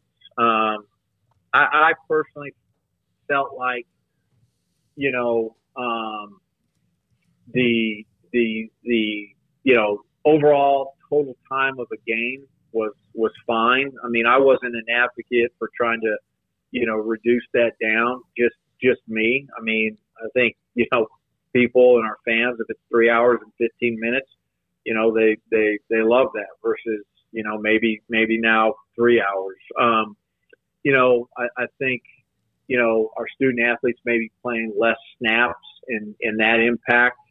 Um, you know, I, I certainly understand that, but I, but I also, you know, um, you know, is there less time between stat, snaps, and how does that impact student athletes? So, um, yeah, I, I, you know, I certainly look it passed, and, and and that's how we're going forward. But I probably wasn't, you know, on the on the sideline as a as a huge proponent for the for the change. We had somebody ask this, Tim Riley on Twitter, in a couple of comments, and I know you've got to go, but um, the Big 12 network, like the there's the, the Big Ten network, there's the SEC network, there's the ACC network, and the Pac 12 struggled, of course, out of the gates with theirs, but they have theirs. That always was kind of a mixed bag because of the Longhorn network, what Oklahoma wanted. And I know there's ESPN Plus or ESPN Now. Has there ever been discussion about a Big 12 network once the conference is with the 12 teams after Texas and Oklahoma leave? Like, for example, on a cable network? Or is that something that is just going to always be ESPN Now or ESPN Plus? Yeah, you know, I would never say never, but I, I at least the, the, the foreseeable future, certainly, you know, the new contract, which begins 2025, runs six years and I think ends June 30th, 2031, right? I, I don't see anything foreseeable there. Um, networks, huge, huge investment, huge, huge impact. Um, you know, uh, obviously the SEC and, and the and the Big Ten have done really, really well. Um, the, the the Pac-12 struggled, and you know the the ACC. I think it's it's worked well, but in order for them to to have a uh, a network, their own network, right? They they had to sign a uh, a TV agreement, grant rights through 2036. Mm-hmm. Um, but, you know, ESPN could get, I think, some of that that investment back, and so, you know, that that has, you know, had some had some challenges, and so, you know, probably it was certainly, you know, pre-COVID, but uh, right right before COVID, you know, there was that that conversation, the third tier rights, and every one of our institutions owned, uh, all ten of us owned our own uh, third tier, and, and the eight of us really decided to, to come together, give those back to the conference, and then the conference could go out to to an ESPN, and and you know they were positioned or or you know held uh, you know under you know ESPN plus Big 12 now, uh, and I just think you know again where linear is and where digital is, um, I think that's that's going to be our you know our our Big 12 network, so to speak, is is ESPN you know ESPN plus. Uh, what I do think you'll see uh, here in the future, and and with the new TV contract, is a revitalization of of the Big 12, Big 12 now. Like when when you when you get onto ESPN Plus, that that needs to be you know predominant. It it needs to be you know you, you shouldn't have to click down you know, how many how many rows to to, to, to find it, et, et cetera. And I think that's something that's really really important for for the Big 12 and for our brand. And and I think ESPN certainly understands that and believes that as well. Well, I know that there's thirst out there. We are fortunate because of the growth of this show, because of all the realignment and all the schools that are going to be a part of the Big 12 in a, in a year, the 12 remaining schools. Last thing, I said there has been maybe a little thin when it comes to success. The national championships for acrobatics and tumbling with what Mulkey has done. Uh, about to possibly win her eighth consecutive national title. How much does that register within the athletic department and also on campus? Yeah, I think it's a huge source of pride on uh, certainly within the athletic department and uh, and on on campus. And I think you know part of the reason is is because of who you know Felicia Mulkey is. Um, you know, she's she's one of our best leaders. Uh, she resonates with with everyone with within the athletic department. She uh, she certainly um, does that as well across campus. Uh, you look at that program, and uh, you know it's it's obviously high high achieving, you know, athletically, but it, it's also high high achieving in, in everything else they do.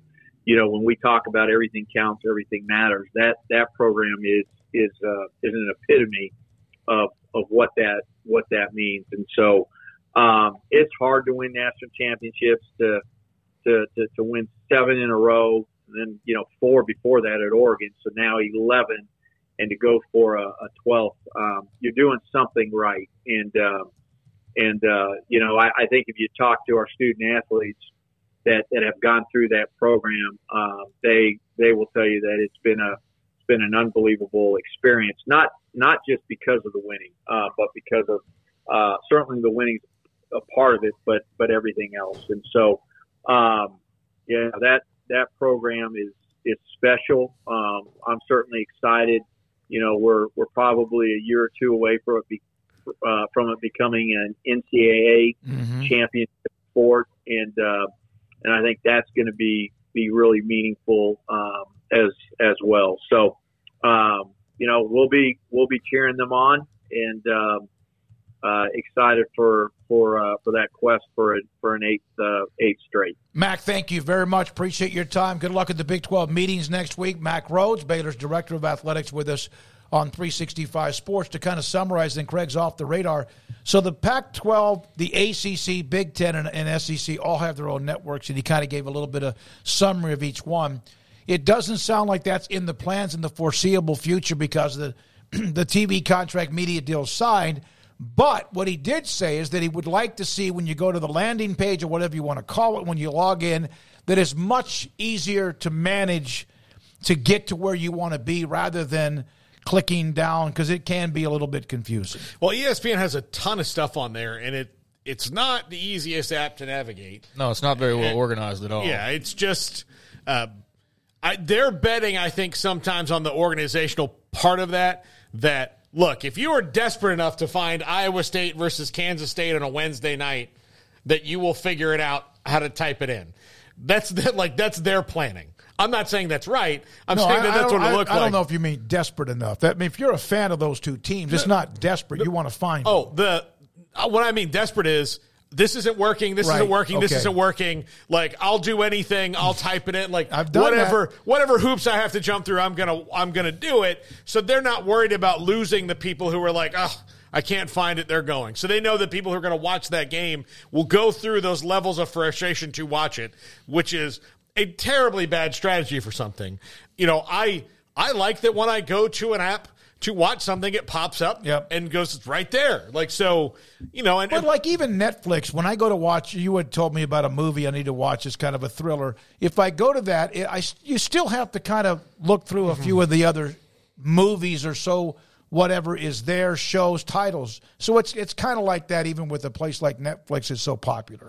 Well, yeah, because we're not at the point where our brains are just read by a robot and it pops the exact thing we want right in front of us. Although that's almost like the expectation now at this point. I mean, if you know the title, go to the search bar, press in the title, and it should pop up. It's really that's that's the simple part. But uh, like ESPN Plus, I struggled to find certain things there last year. I don't know what it's like right now. I haven't signed in on it in a while, uh, but just simply trying to catch like I think it was like the first or second Baylor game and it wasn't popping up, and it was like, because no, that's not this ESPN Plus. This is it, it was it was like some other page that was ESPN Plus, but it wasn't listed like the same, and it was just it was too confusing for what I was trying to do, which was just find a game and watch it. And you know, I remember there's that former Pac-12. Um, I don't know if she was an alumni or she was definitely an alumni, but I I don't recall what influence she may have had as far as the conference goes. But that was talking about having like that one centerpiece splash page for every sporting event. Yeah. Yeah. That's still in the works or whatever. And I forget the her name and the details of it. Uh, but perhaps that's the direction we eventually head. But I think all involved could make it a little bit simpler, and ESPN Plus is certainly one of those. And and they could probably do more to to feature the Big Twelve, so to speak, uh, as well. So you know that'll be on Mack and, and his colleagues to try and make sure that that happens. But yeah, they're uh, they're signed already, so no network. But again, that is not something that's just a oh we want a network, let's go launch it. Like there's there's a bit more uh, details to, to be done. So maybe maybe next time around we'll see where the Big Twelve is at that point. Who knows here in about five six years what, what we're all staring at when it comes to TV. We will have Craig's off the radar. Haven't had that in about a few months, maybe two or three months, because of uh, Baylor football a lot during Tuesdays and Thursdays, media sessions and availability. We'll come back with that. This is 365 Sports.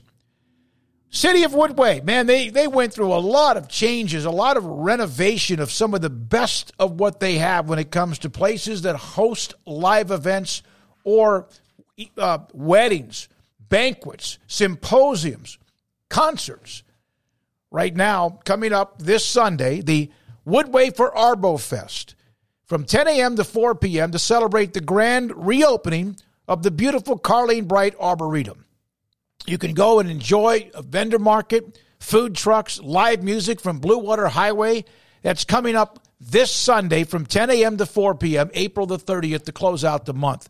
It's the jewel uh, of Woodway with what you talk about with Carleen Bright Arboretum. Arbo Fest will have fun activities for the entire family, scavenger hunt, face painting, yoga on the lawn, and a lot more. Join the celebration, the grand opening of the Carleen Bright Arboretum at Arbo Fest Sunday, the city of Woodway. Go to discoverwoodway.com for more information.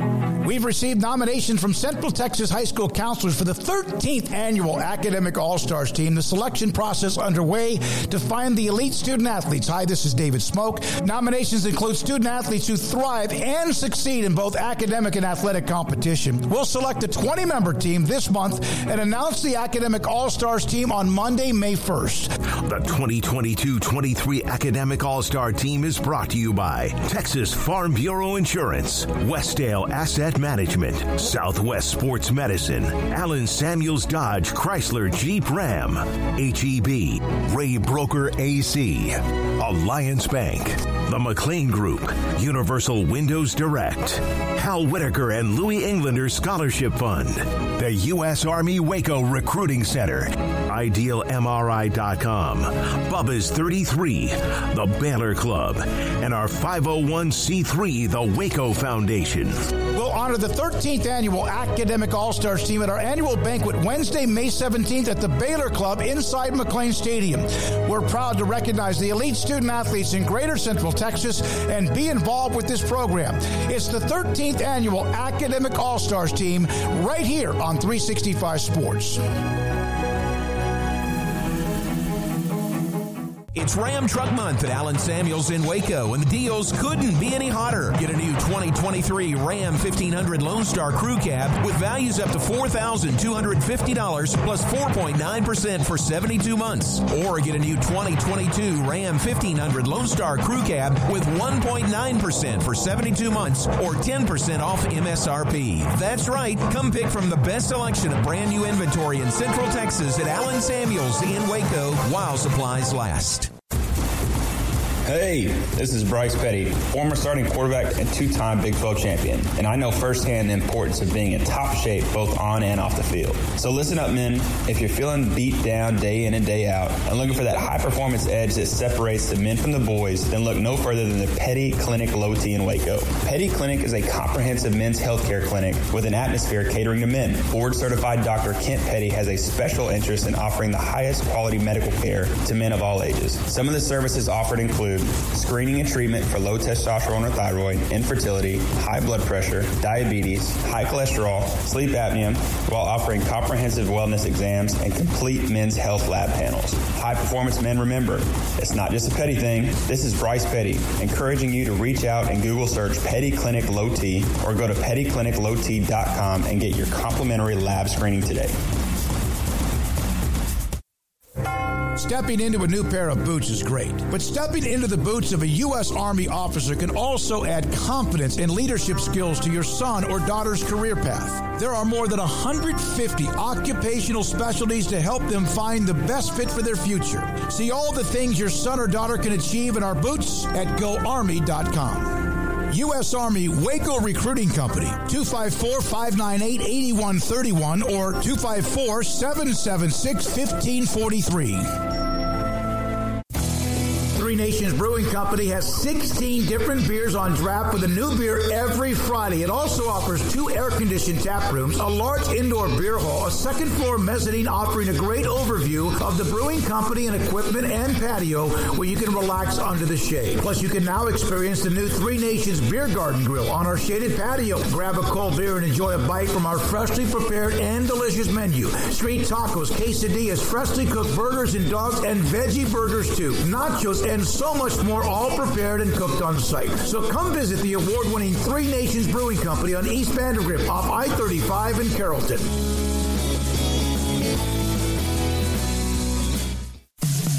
In the market for a quality metal building? Since 1943, Pioneer Steel and Pipe has helped Central Texas residential and commercial customers with metal building design, panel options, building components, and trim options. Pioneer Steel and Pipe's residential line is energy efficient, offers low maintenance, reduces insurance payments, is impact resistant, and carries up to a 45 year limited warranty. In addition, they can also help you find a metal building contractor for your project. Pioneer Steel and Pipe with locations in Waco and Bryan and at pioneersboys.com.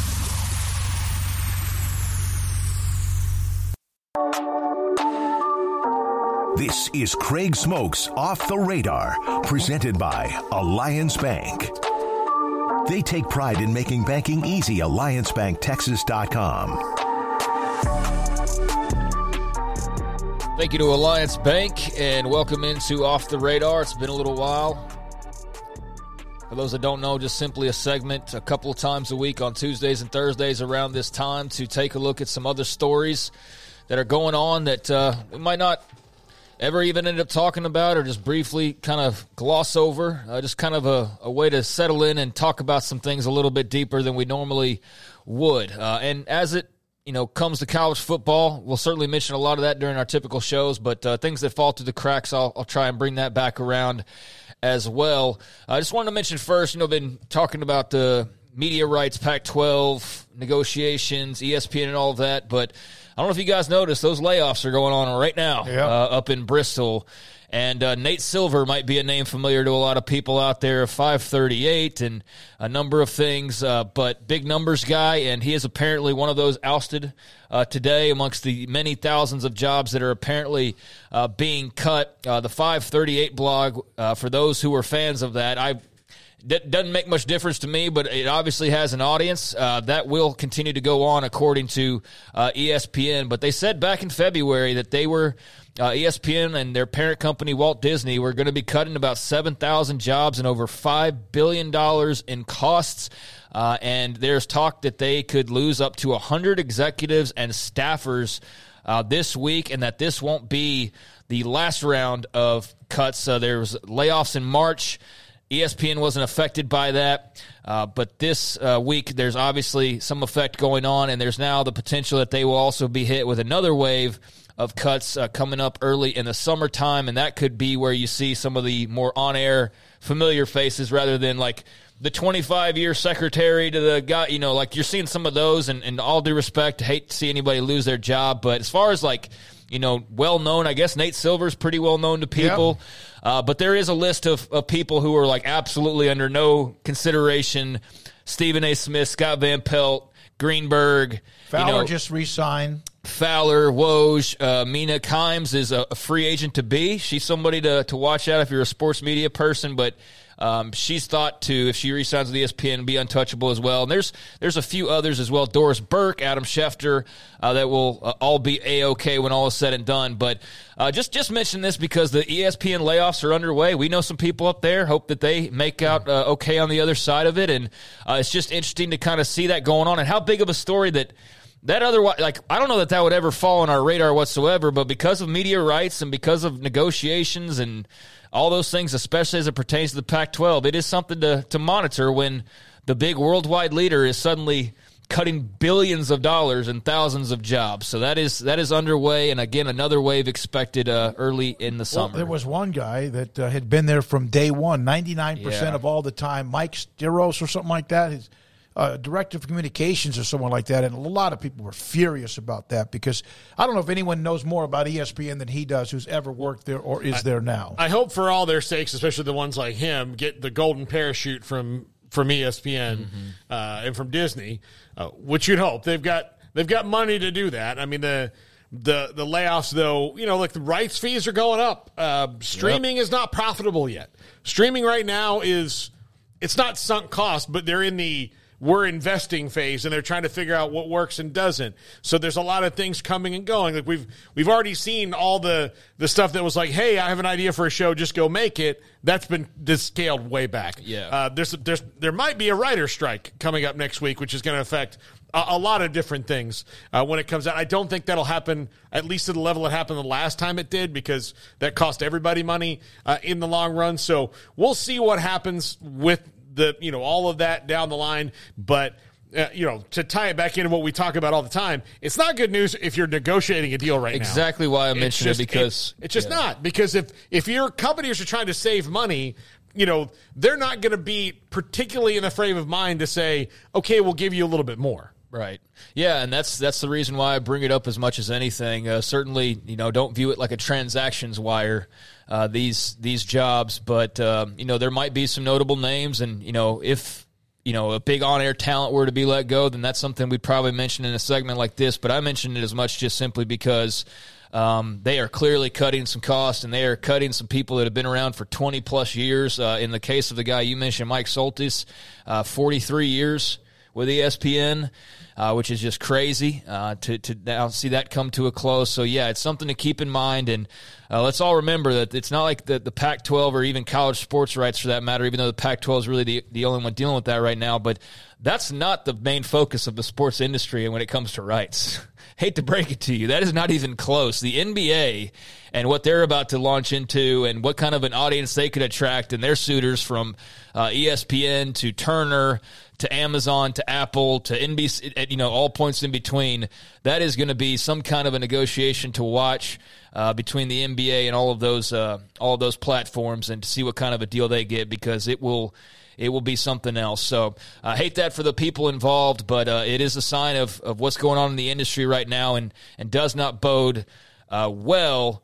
Uh, if you're not someone like the NBA and you're currently having to deal with uh, some of these negotiations. So, uh, moving on to a couple of other things. Uh, speaking of the NBA, uh, tonight got some playoff games going on a, a triple header uh, game five hawks at the celtics celtics could close that one out that starts at 6.30 all times central uh, on this studio uh, set uh, timberwolves at nuggets another game five. Nuggets can close that one out. They're up three games to one and at home that tips off at 8 o'clock. And then the nightcapper at 9 o'clock uh, Clippers at the Suns, and the Suns can close that one out. So Celtics, Nuggets, and Suns all at home, all up three games to one, all playing tonight could close out their series. Y'all watched the uh, late night LeBron show and uh, No, him helping I- the Lakers to a win last night. It was fun to, you know, like I'm not a huge LeBron fan. I was an MJ guy, and then I was a Dirk guy.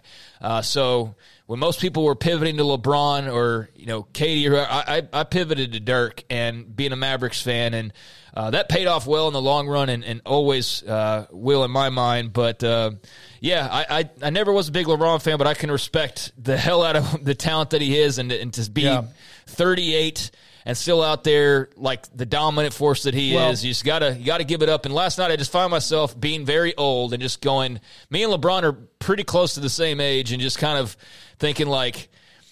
You know, when he retires, that's kind of the end for me. Like that's that's like the last wave of my youth because everybody else from here on after is all going to be guys who are are younger than me. I don't know if that's that's that thought's ever crossed your mind before, but that's kind of No. how I felt. I was like, this is the last of kind of my childhood era in a way, is LeBron James. So it was just it was neat seeing him do his thing last night. There'll be others that come along, and even others who are now simmering. But one thing about it, about three or four weeks left in the season, they were on the outside looking in, mm-hmm. and then he just decided he got he got back. He was injured. Anthony Davis started playing all the time. There was none of this management load or whatever time management, and they're about to beat the number two seed. Uh, the number one seed in the East, Milwaukee's in dead in trouble. They're down three games to one. Jimmy Butler, we mentioned that earlier, is going crazy. I man, I, if if they beat Memphis, it opens up everything for them. The Suns with Durant, of course, are going to be tough because he's good. The Golden Well, State series with him. Sacramento is very intriguing at two two because Sacramento was a kind of favorite, but the Golden State has they have the rings and and and they kind of know when to turn it on, even with Draymond at times being an idiot. But he came back and played his ass off in the last game. For for me, it was when David Ortiz retired. I mean, Yeah. obviously, I was sad as a Red Sox fan, but it kind of hit me that like he is five years older than I am. So everybody else that kind of comes after him that I like will be my age and younger. Mm-hmm. And so it's not really people I watched during my youth per se. It's people that were peers, right? So, or technically, I mean, could have been peers. Like I would have, you know, hung out with them if we were in the same school or whatever. But now it's yeah. The, I mean, long, uh, it's been a few years since I've been like, oh man, I'm rooting for that guy because he was from my youth. Nope, Well, because they over. retired, yeah, yeah. And Yeah, so that's that's it. where I'm getting They're- to where yeah. now LeBron's going to be that guy for me. I feel like so. Chet, who's that guy for you? It's like when Kareem retired, you're like, there goes my youth. There was my last wave Mine- of guys. You know what I'm saying though? So like that's that's a very FM radio, uh, you know, kind of uh topic just to throw out there, like a daily thing. But uh, I- I'm curious to know for you because for me, it's definitely LeBron. So I, I felt a little, little uh, weird last night. Just he's so great, but man, he is getting old, isn't he? And he's not going to be able to do this forever. Yeah. What is yours, Garrett? Man, I have to lean with you, man. LeBron's Yeah. up there. Like I remember, like because I think him and me are about the same age. So his senior year, I was watching that, and that when he came out that game when he had the remote control car, the Hummer, oh, I, was like, dude, I cannot relate to this guy. I do not understand because it was like flexing on people, Yeah, you know. yeah, and I just didn't like the way that sat. But I'm agree with you, man. Like watching him and. Like knowing that if I go outside and play with my son and I'm sore like 30 minutes later, there's no way in hell I could play an NBA game. Like it's it's Yeah. miraculous. and I feel like Se- Steph, physically gifted. Steph's just a little bit before. Yeah. like Steph's like the following, so I don't really consider Steph. So yeah, LeBron's that that dude for me. Even though I wasn't like I said a big LeBron fan, but uh, I you know the age part of it. So Chad, if you want to chime in on that, who that was for you. So I, I would say for me, it was Michael Jordan. okay, I was gonna yeah because he started in '82. They won the NCAA championship. I was just getting out of college, and so I think that's probably. I was going to say Dr. J, but he was before Michael. I would say probably when he moved on, it was kind of like the end of watching somebody like what you're talking about with LeBron in the NBA as far as NBA. Yeah, and I don't know about other sports. Um, I haven't really given it much thought because it hadn't really crossed my mind before last night watching LeBron do his thing and knowing that there's only so much more that he's going to be able to keep squeezing out, uh, you know, performance wise over the next couple of years. Um, all right, couple of other things here. Uh, let's go to just had in front of me Colorado and Deion.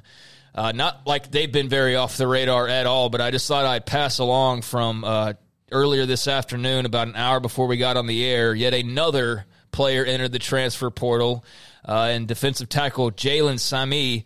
Uh, he had started 36 games for Colorado, all 12 last year. He is number 19 to enter the portal since Saturday. So, um, you know, we'll we'll see how the experiment works out and how Deion's plans go. I know there's definitely a split opinion though. There's some people that feel like, yeah, absolutely, he's going to come and turn over the roster, but like now this is getting kind of ridiculous and to the point of like I was saying yesterday is like.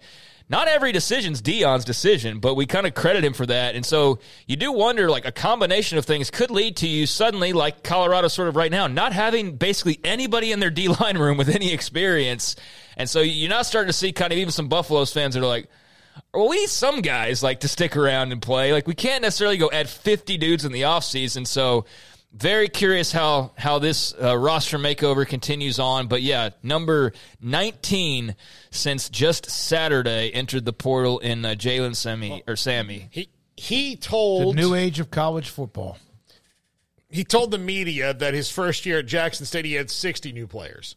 Well, they're on track. Yeah. So while he's on track for that, it is easier to get players at Jackson State in that number that can work at Jackson State than it is to get Colorado to get 60 new players and not have the same problem. So it's it's a little bit different. I think Colorado's ready for it because they knew this was going to happen. But yeah, there's a lot of people in the transfer portal. I mean, that's a lot. Yeah, yeah, it in is. a short amount of time. Yeah, in a very short amount of time. A couple other things. Uh, Bengals have picked up the fifth year option on some scrub named Joe Burrow. Uh, no surprise there. He's going to be the next guy with the the all timer deal. Uh, but this is just you know part of the part of the road to get into there. Uh, so that's not huge news, and and there will be bigger news when it comes to his contract. Uh, but there are a couple things I think are worthwhile. For one, uh, IMG Academy has been sold. Endeavor uh, is sold. IMG Academy, uh, the you know all everything sports uh, institution and sports education business down in Florida. Uh, Endeavor, I guess, trying to create funds to go and uh, continue their Big Twelve PR campaign, uh, decided that after you know buying the WWE uh, about a week ago, uh, that they are going to sell IMG Academy to a private equity firm based out of Asia in a deal valued at $1.25 billion. That includes the campus in Bradenton. That inc- includes their camps all around the country and world. It includes online coaching and college recruiting businesses. And Endeavor had originally acquired them back in 2014 uh, for 2.3 billion dollars. So they actually ate a billion uh, uh, on the on the resale here, uh, which is kind of interesting. But yeah, Endeavor unloading IMG Academy. It's apparently going to continue operations pretty much as is. But I do wonder if this means, and this is going to now extend more worldwide, like get into Asia, and they're going to use those faculties and everything. But I do wonder if will the the IMG Academy football uh, allure and you know like that that uh, that mystique will that continue on under new ownership? I guess that will I don't know remain why to be as long as they yeah. keep the same model. It, yeah. it should. It should. It wasn't like that was all Endeavor by any means, but that's typically why we think of IMG is is you know their football program in particular. But yeah, IMG has sold. Uh, excuse me, Endeavor has sold IMG Academy to a private equity firm. And then just a couple of other things here. Uh, I mentioned the NBA playoffs, NHL playoffs. Garrett, I wasn't going to forget about that. Thank you. Uh, game five, Carolina is up three games to one, can close it out against the Islanders out in uh, North Kakalaka. Game five, series tied at two apiece. Stars at home against the Minnesota Wild. The AAC will be rocking. Garrett, how do you feel about the Stars at the moment? Uh, man, I like it. I think um, Jake Oettinger has really shown up. I, I, he really had a he balled out the other night. Uh, Tyler Seguin come up with a couple of clutch goals, uh, but the way Oettinger has been um, reliable night in and night out for Dallas has been really remarkable. They've he kind of They had to win in Minnesota to get the series back. Yeah, to, he for was- them to have the home court or home ice advantage. Yeah, he well, that's the thing is like he got, you could tell his nerves. He being the hometown kid, going back and playing there, uh, that kind of got to him. But he was able to rally last uh, the game before the night before last and have some uh, clutch saves. This is a game they really need to win. Uh, I think Minnesota is good. I like a couple of their players. The, if the Stars do not win this series, it's going to be a disappointing season. Like you, there's oh, no, no, it way. would be absolutely. And I don't Yeah. follow it a lot, but I do know that they had a hell of a year. Other, Oh, no yeah. one had better year than Boston, and they have the pressure on them. But yeah, the Stars are good. So Stars Wild. Uh, somebody will take a three-two lead. Game five tonight at seven. Then game five at eight thirty. Oilers hosting the Kings out in Edmonton. That series also tied at two apiece. So you got three NHL playoff games. You got three NBA playoff games. You got your usual, you know, baseball as well. So not a bad night for sports fans. And I'll close it with this: a Mississippi judge has denied Brett Favre's motion to dismiss civil charges against him in an ongoing welfare fraud scandal. They called his uh, argument to dismiss the charges unpersuasive and inapplicable. Uh, he is one of 47 defendants in a lawsuit that I can't possibly describe in a short amount of time, but trust me, it's worth looking into. scummiest of scum, uh, the people involved in this. And I actually saw where Ted DiBiase, the million dollar man, he's named in this, but it's really his son is uh, more active. And his son is now, who is also a former wrestler, facing years in jail because of his role in stealing funds. So, uh, yeah, Brett Favre's motion to dismiss, uh, unpersuasive and ap- inapplicable. But go read mu- up more on that to get the details on what is a uh, juicy but also very sad story for the people of Mississippi. And those are a few things off the radar. All right, Craig, thank you very much. It's great to have that segment back. We're now joined by Silas Dzansi. He joins us on 365 Sports, offensive lineman out of Virginia Tech, as we continue to go through some of the draft eligible prospects for the draft that starts, in fact, in two days. Silas, thanks for your time. Where are you now? What is your day like as you lead up to the draft this week? Uh, right now, I am currently in Blacksburg, uh, back in Virginia Tech. Um, so, uh, just leading up to the day, I'm just keeping my normal routine. Wake up early, uh, get a good workout in, uh, in the weight room. Uh, my strength coach draws up a good program for me, and then um, you know get some sauna work in, uh, a couple minutes in the sauna, uh, stretch, do a little bit of running, some O line drills, and then just go home. You have Um, played. I'll- You've played multiple positions: offensive tackle. You've played the guard. You've been on one side or the other. How much have the pro scouts, if at all, told you that that flexibility can only help you? Oh yeah, pretty much everyone has told me like that's um that's that's a great selling point to use. Um, that's one of the reasons a lot of teams like it so much is because of the position flex that I have. You know, especially uh, having good film on that. 2021, I started you know four different positions um during that season, so it, it's definitely a great attribute to be able to showcase. So when I was reading about you before the show today, first one in the building, works his tail off, the last one out every day. Uh, and that's for one of your former teammates on uh, on you. Uh, where did you start just getting obsessed with the work and enjoying the work and building to this to this point? Um, shoot, that's a great question. Um, probably when I realized I started, you know, getting pretty good at, at football. Like I, I started pretty late, so um, you know, once I started being able to see myself, you know, really turn to the to the point that I am now.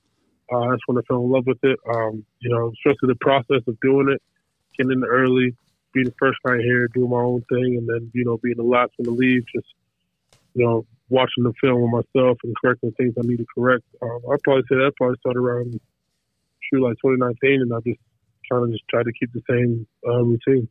It has been what six years since you graduated from high school. Is that right? You redshirted and then 18, 19, 20, 21, 22. Of course, there was COVID. There was the COVID year. It's been a while since you were in high school. What has been your experience of just college football at Virginia Tech? Uh, man, there's nothing like college football. Uh, there's nothing like college football, man. But um, it, it, it's been a great experience. Uh, you know, just being with the guys, um, being with countless dudes, um, to like Wyatt Teller and Yosh Nijman and going on going all the way to Luke Tenuta and Christian Darrisaw, Lecitus Smith, Brock Hoffman, just being around guys like that um, who kind of show me what it is to be, you know, an offensive lineman in this league and in college football, and then just getting used to the speed of it all, you know, versus high school and strength. Like, in high school, I was the strongest. I, was the strongest guy around, and next thing you know, I get to college, and all of a sudden I'm the weakest. And I had to build up that strength again to a college level, and it's gonna be, and I'm gonna have to do the same thing when I get to the next level. So it's been, uh, it's been an experience. It's been a great experience. I think the biggest difference was definitely the speed and the strength of it all.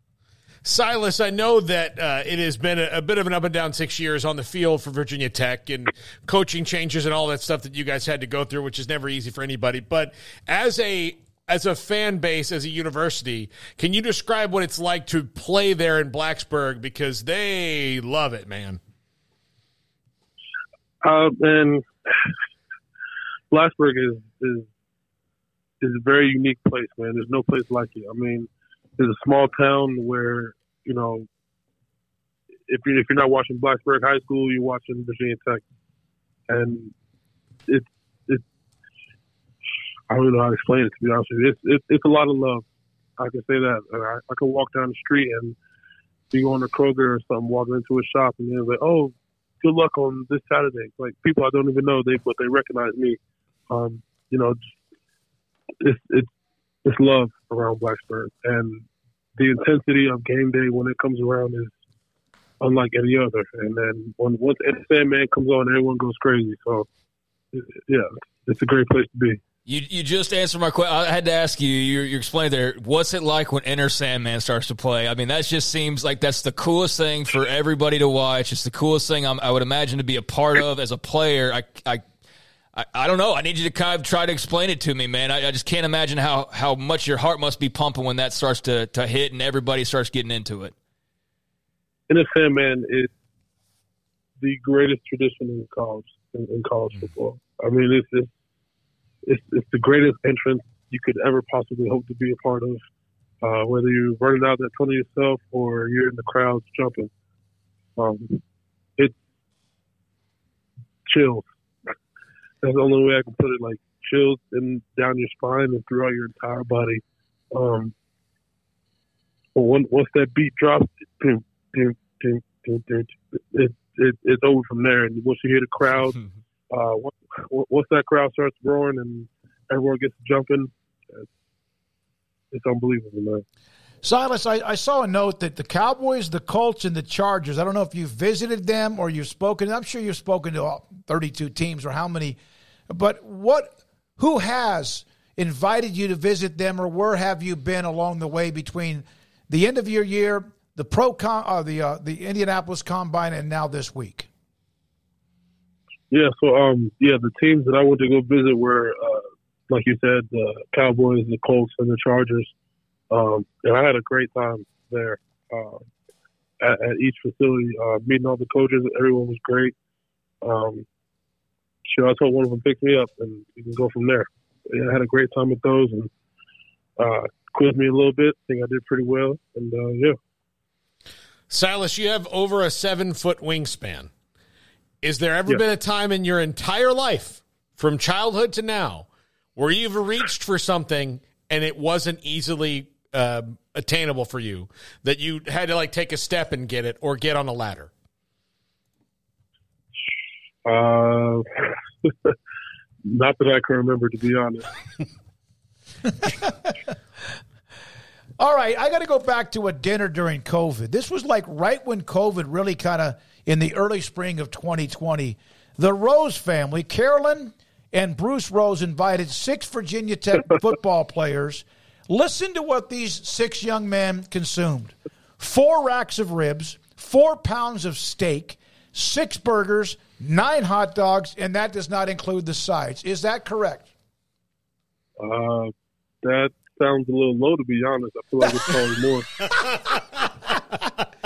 Oh my lord! They said it was a great time. They enjoyed it.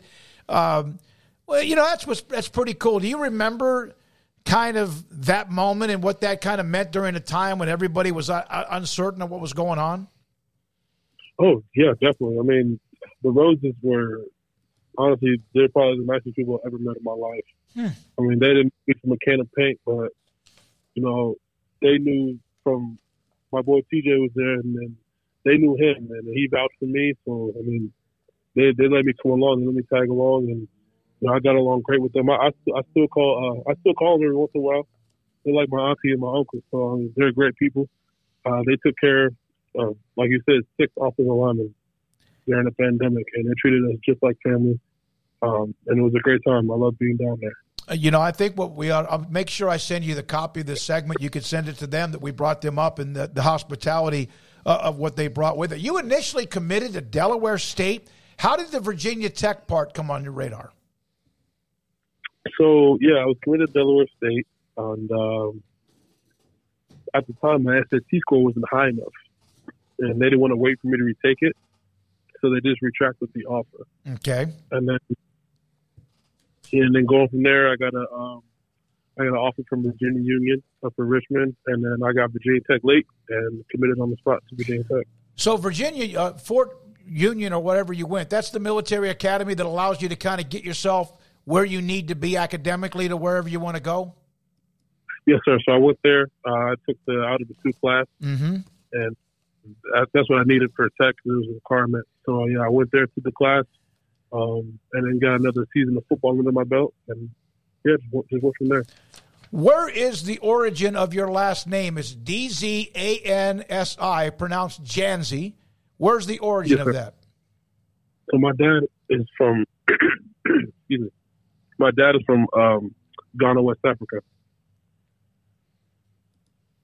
And that, there's a lot going on there right now. Have you kept up with what's going on in Ghana? Is that even something that's on your radar? Uh, no, sir, I haven't, I haven't heard anything about it. No. Okay. Silas Dzansi is with us, Virginia Tech offensive lineman here on 365 Sports. The draft starts in two days. What right now are your expectations? Um, shoot, man, I'm hoping. Um, I'm probably gonna be a three uh, day three guy, so hoping from anywhere from shoot maybe even fourth round, from fourth round to fourth round to six. That's when that's what I keep hearing the sweet spot right in between. So that's that's what I'm aiming for. That's what I'm hoping for. So, how do you handle the first two days of the draft? You just go about your regular business, do whatever you do, and then maybe settle in even more intensely on Saturday?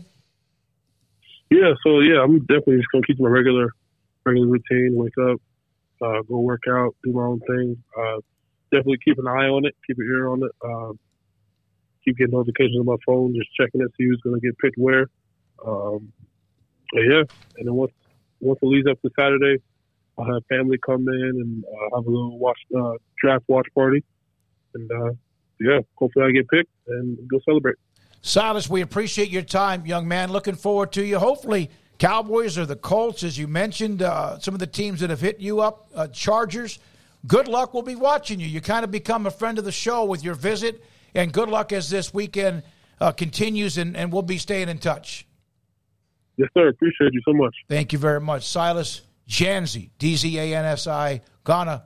His father's from Ghana and uh, with us on 365 Sports. And yet again, Lauren Birchfield and Neil Stratton and what they do. Neil runs a lot of the All Stars and some of the things that go on with the NFL draft. I've known him for a long, long time. We appreciate them setting us up with uh, Silas and all the other prospects we've had on the last month or two. So Silas, John Gaines, and Mark Evans. I've got one side of my offensive line Yeah, taken care of. We got like if you're talking about it, we've got one side of the offensive line. We have three really interesting prospects uh, along there. Mark Evans, who kind of exploded on the scene at the Senior Bowl. Uh, John Gaines, who people knew from UCLA and uh, has position flex there. All, all, all three guys uh, are going to you know probably be tried out at multiple positions. But Silas Dzansi looks to me. You, you saw the the image there on the screen. He's probably a tackle. I mean, he's got long those long arms. You you probably want him at tackle. He can play guard, but um, like and it really, if you look at you know his the the last you know five years at Virginia Tech's been so up and down, coaching changes and this and that. But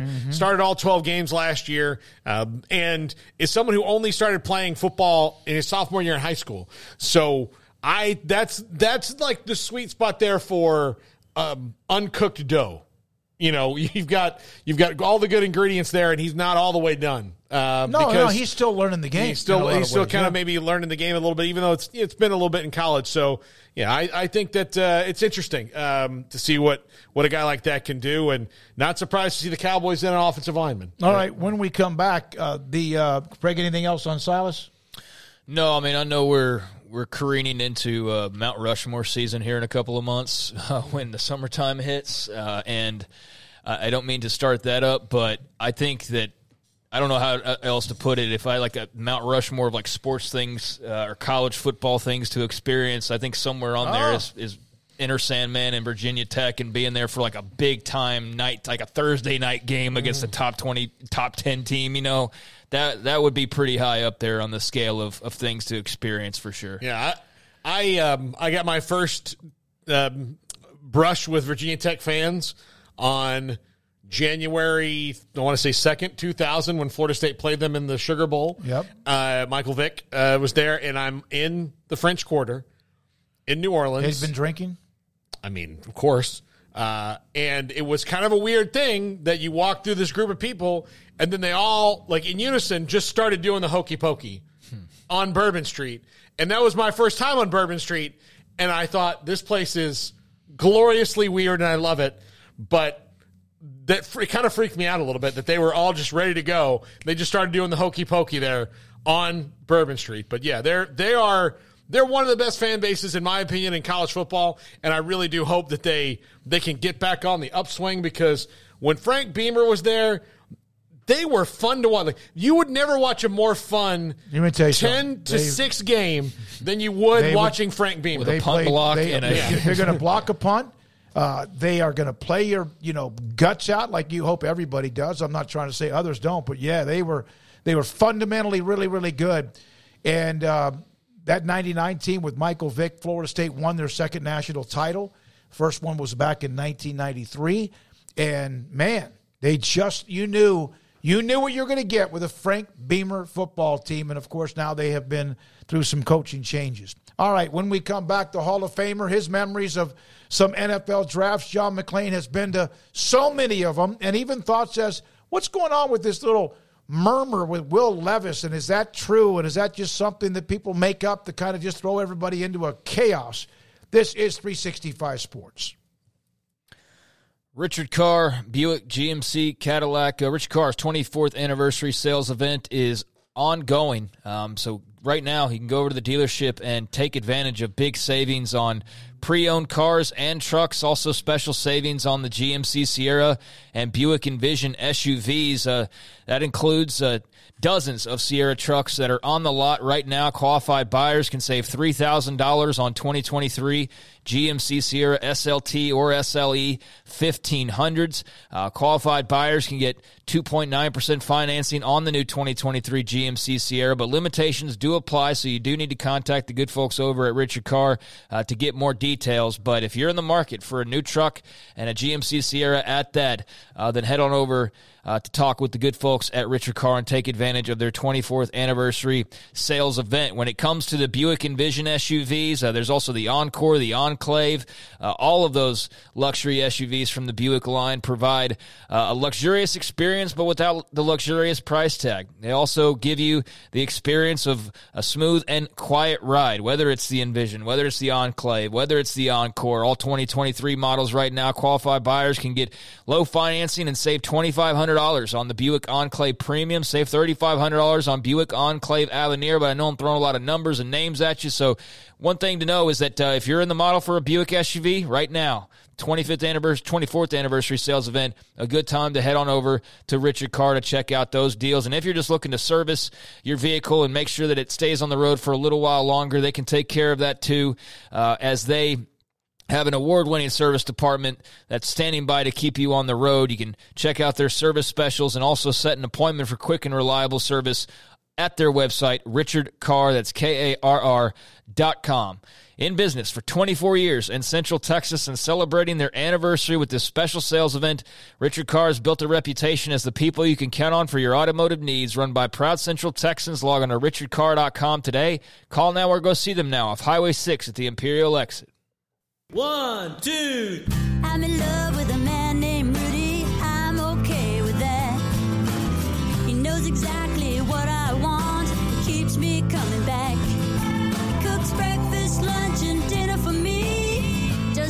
Does too. I'm in love with a man named Rudy. Last name barbecue. It sure is easy to fall in love with Rudy's tasty oak smoked barbecue. Next in line. TFNB Your Bank for Life is the official local bank of Baylor Athletics. Find out why more Central Texas are making TFNB their bank for life. Sign up for our Edge checking and savings accounts to earn interest or cash back. With five convenient locations and an award winning mobile app, banking has never been easier. TFNB Your Bank for Life. Member FDIC.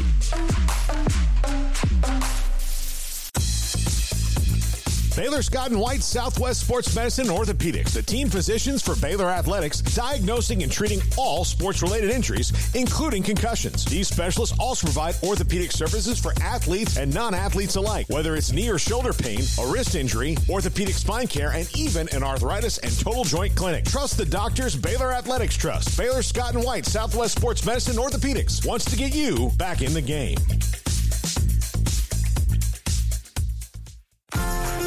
Automatic Chef Canteen is a full service micro market vending and office coffee provider with state of the art vending equipment, a wide variety of products, and offering custom fitted micro market vending office coffee solutions for your employee break room. You want a full break room solution and a workplace oasis? Well, Automatic Chef Canteen, locally owned and operated for over 50 years in Central Texas, also includes in house mechanics on call 24 7 for fast, reliable service and maintenance. Automatic Chef Canteen, 6900 Imperial Drive in Waco, or online at automaticchefcanteen.com. Stepping into the boots of a U.S. Army officer can add confidence and leadership skills to your son or daughter's career path. See all the things they can achieve in our boots at goarmy.com. U.S. Army Waco Recruiting Company, 254 598 8131 or 254 776 1543. One size fits all. That may be all right for an adjustable belt or cheap sunglasses. But when it comes to your financial needs, no one wants a one size fits all strategy. Cam Heathcott, your Edward Jones financial advisor, knows that his most important goals are yours. That's why we take the time to understand your needs, knowing you. That's how Edward Jones makes sense of investing. Cam Heathcott in Conroe at 936 756 7717. Edward Jones, member SIPC.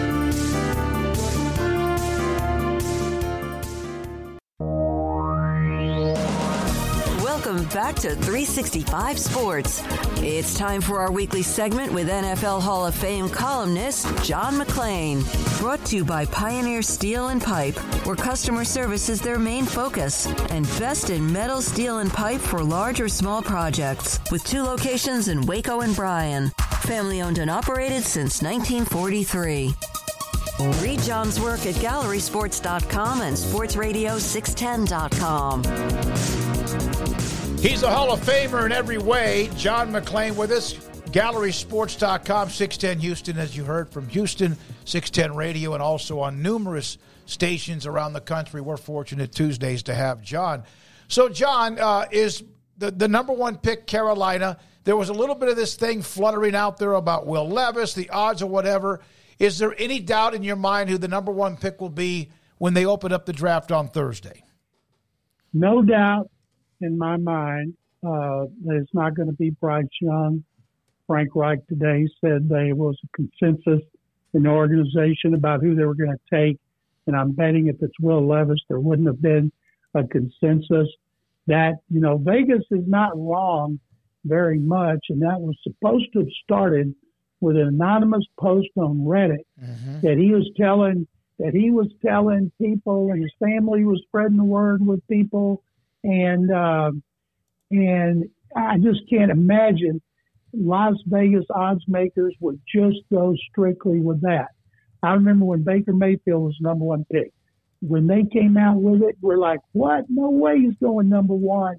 It's a smokescreen. It's being leaked by people that uh, don't want Cleveland to take him, and then Cleveland took him number one. Kyler Murray. Nobody would have taken Kyler Murray number one overall except Cliff Kingsbury when he was hired by the Cardinals because he had seen him in college. And so uh, that came out at the last minute.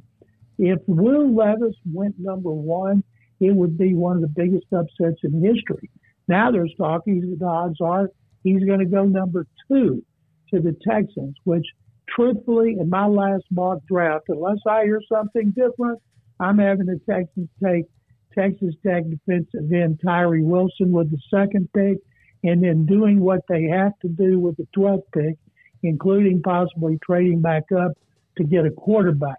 That makes no sense to me unless they deem those two edge rushers, Tyree Wilson and Will Anderson, in a class by themselves, because that is a huge need for the Texans. They have 35 year old Jerry Hughes at one end and Jonathan Greenard in the last year of his contract, who's missed 11 games with injuries the last two years. It is a humongous need as his quarterback. And the one thing I cannot see is the Texans going into next season without a new starting quarterback. And if it's not a pick in the first round, maybe they're going to trade for Trey Lance because DeMeco Ryans a new offensive coordinator. Bobby Slowik were with him in both of his seasons with the 49ers. John, it just would seem to be a tremendous risk to not take a quarterback at number two, though, because then everything after that is completely out of your control. That's exactly right. And it is a risk, and it's also a risk to take one. The thing is, you can't force somebody to fall in love. You just can't. We all know that. That's the way it is in life. So if Bryce Young is the only quarterback they were in love with, then they shouldn't take a quarterback at number two. And I, I use it like, yeah, they wanted Bryce Young. He's like the new Mercedes. And so somebody else gets that new Mercedes and you get stuck with a brand new BMW. So it doesn't mean you can't still get a quarterback you're in love with. It just might not be the one you were in love the most with. John, your thoughts on the Aaron Rodgers trade to the New York Jets becoming official? Uh, seems both sides got uh, a little bit of what they wanted, but how did you feel like they both made out? I've seen people call the trade highway robbery for the Packers. There's no way nobody, anybody knows that. You don't know what they're going to do with the draft choices. You don't know what Rodgers is going to do with the Jets. Was this past season a sign that he's hitting the wall? Fact is, most people think he just wasn't real interested. He knew he was going to be gone. The rip with the Packers had gotten so deep, and and uh, he has said before, before he kind of uh, went off the rocker, that he wanted to play into his 40s. He's in good shape. He doesn't have a lot of injuries, nicks and bruises. So I could see him playing two or more years. And if he did, and he leads them to the playoffs and Super Bowl, then that would have been everything they wanted. And if the Packers can get some players to put around Jordan Love, and Jordan Love, he's not going to be Brett Favre and Aaron Rodgers. At least we don't think so. But if he's still a good quarterback, then it'll work out good for the Packers too. The uh, the NFL odds, Caesar's Palace and among others have the Jets now moving in because of this trade into the top five, number five, for the odds to reach the Super Bowl. Is that too much, or is that how much value Aaron Rodgers brings to the table with what the Jets have now? How many Super Bowls did he go to? One. He went to one in 2010. He's six and seven in the playoffs. Since then, he's lost three NFC championship games at home, but all of a sudden people are saying he can take him to the Super Bowl. And I think he can take him to the playoffs. That division, man, oh man, the New England should finish in last place. And if Tua Tagovailoa stays healthy, and that's a big if because he's hurt every year, the Patriots ought to finish last, and three teams could make the playoffs. The problem they have is they play the AFC West and they play the NFC East. That is going to be really tough for the AFC East to play that kind of schedule. But it's going to be so much fun to watch the Jets. You know, they're going to get every possible uh, national televised game, primetime game. Maybe we'll see them against the Cowboys on Thanksgiving. So uh, I don't even know if they're supposed to play in Dallas or or uh, New York. But uh, I'm just glad trade's over, so we don't have to hear about it. Now we're going to have to hear for the next six months is Aaron Rodgers taking the Jets to the uh, Super Bowl. John, uh, do you think the Cardinals will bail out of that third spot? They they most people think Paul that they have the worst roster in the NFL, and if that's the case, you need to get everything you can get to trade out of that because you need more than Tyree Wilson or you need more than Will Anderson Jr. The time you're good again, if you're good at all, then uh, those guys are going to be working on their second contracts. And so I think they should trade down, maybe trade down twice, stockpile draft choices. They got a new head coach, a new general manager.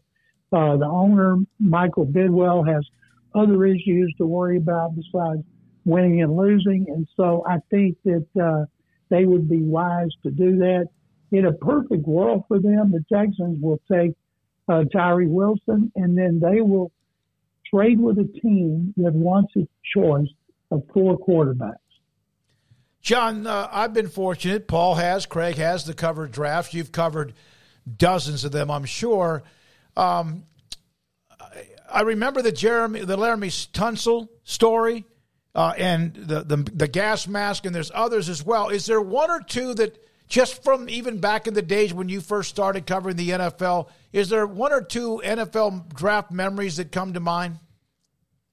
Uh, I remember one guy had a wreck the night before. Can't remember who it was.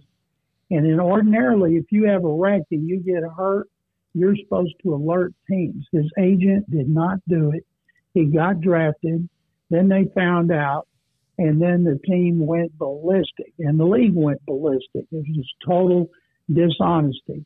I remember another one where a guy got pulled over and was getting arrested for DWI or DUI, and he was seen on the camera of begging them, I'm going to get drafted tomorrow. You guys are going to ruin my chances of being drafted. And one of the cops said, I think you're going to ruin yourself. And uh, one of them mentioned to the other one, the guy's any good. He's still going to get drafted.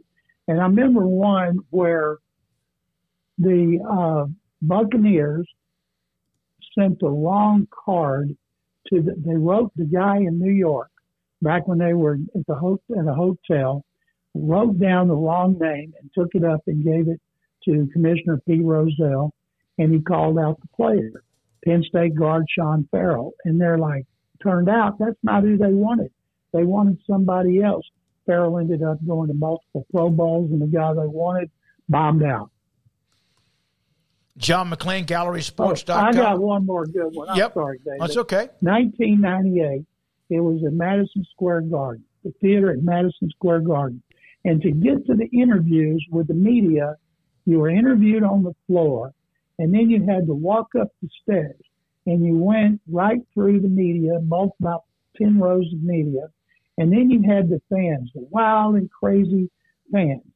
And when Peyton Manning was walking up the stairs, they started a chant, Peyton sucks, Peyton sucks, Peyton sucks. And the next year, they got a new route to go to the interview room.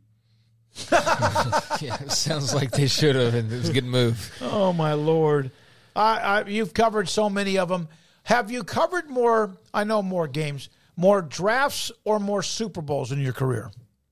More Super Bowls. I'll tell you another one involving uh, LaDainian Tomlinson from Waco.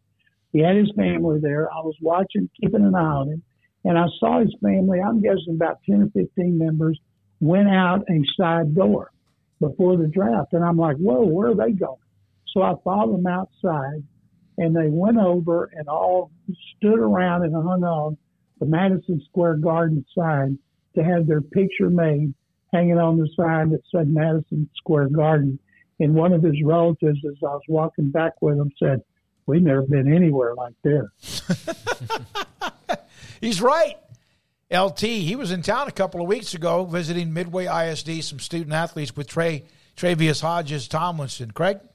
Uh, yeah, John, I was just curious your thoughts on uh, the new Rockets head coach and Ime Udoka. Uh, obviously, last time we, we really saw him uh, embroiled in a bit of a scandal. Uh, they cost him his job. Uh, now getting back to uh, to the sidelines, uh, your thoughts on what he's inheriting and the decision by Houston to bring him on board? he paid his dues as an assistant coach. He worked for the Spurs, and Gregg Popovich says great things about him. He goes to the Celtics. He's named head coach. He takes them to the finals in his first year. People were so excited. And oops, you know, he has a an improper relationship with an employee, and he ends up getting suspended and fired. Now, we didn't get any details about it uh, that I remember, but usually, if you have an improper relationship, you don't necessarily get fired. But he did. So you wonder, was there more there? Well, the Rockets vetted him with the NBA. They assured him he had done what he was supposed to do during his league suspension and, and after he was fired. Other teams were interested. Everybody thought he was going to Toronto to replace Nick Nurse. I thought Nurse or Frank Vogel both of whom have won NBA championships, uh, were going to get one of them would have gotten the job, because they just went through Stephen Silas, who'd never been a head coach, and he had the worst or the second worst team in the league three years in a row. And they stockpiled their team with number one picks. So uh, when they hired him, we thought, wow, that's a surprise because he's only been a head coach one year. But I've read and listened and watched uh, knowledgeable NBA people who said they think it's a great hire. Somebody was going to hire him, so it might as well have been the Rockets. And the only thing that could get better, the best player in the world, Victor Wembanyama, the French sensation, mm. the Rockets have 14% chance to get him, just like the others with the best odds. And whoever gets Vincent Wembanyama, Victor, I'm sorry, Victor Wembanyama, whoever gets him is going to go global, like the Rockets did with Yao Ming. And if and uh, we're as as uh, Tilman the Rockets owner, said during the season, pray for Vic, pray for Victor, which kind of led people to think, well, they're tanking mm-hmm. for Victor, and you got to keep your mouth shut at a time like this. But if the Rockets could get him, that would be unbelievable. And you know, the Mavericks got a shot too. Wouldn't it have been something if the Mavericks, with a very small chance, because they tanked that last game to get in the lottery, Cuban paid is going to pay his fine. If they ended up defying the odds and got Wembanyama uh, after they did what they did. Oh, it would be unbelievable. You know, Houston has a history. What was it? Uh, Yao Ming, uh, Ralph Sampson, of course, a high pick, Olajuwon as well. John, thank you very much. We appreciate your time. Thank you, guys, and second. John McClain, GallerySports.com, Sports Radio 610. When we come back, Paul Catalina's top five. David Smoak, Craig Smoak, Paul Catalina. This is 365 Sports. Aaron Duvall, owner, Texas Beef House. Why did you get into this business? We kind of were born into it, and it's been for uh, several generations. Our family's been in the, in the beef business, uh, the, the ranching business, and we've specifically got into the beef business uh, back in about 2015 when uh, me and my son uh, decided to form Texas Beef House and uh, sell directly to the public. Aaron, everyone knows about Wagyu and, and, and how elite that is when it comes to beef. What separates you from anyone else that may do this in this type profession? We um, selected out Wagyu mainly because it's, uh, it's such a quality beef and uh, it's consistent. Some beef, some breeds, you, know, you may have uh, you know a good animal every now and then, but Wagyu produces really consistently good beef every time. Where is the best beef in Texas? Your house. When you order from Texas Beef House, unleash the flavor of Texas raised Wagyu from our pasture to your plate. TexasBeefHouse.com. At Ideal MRI, we feel blessed to be part of the Waco community. We're a small family business here in Central Texas. At times like this, the cost of healthcare has never been more important. And unfortunately, significant illnesses and injuries still occur. And that's why Ideal MRI is open and here to serve you through this difficult time. So if you need an MRI, ask your doctor about Ideal MRI. You can schedule online in minutes at idealmri.com or call 833 Ideal MRI.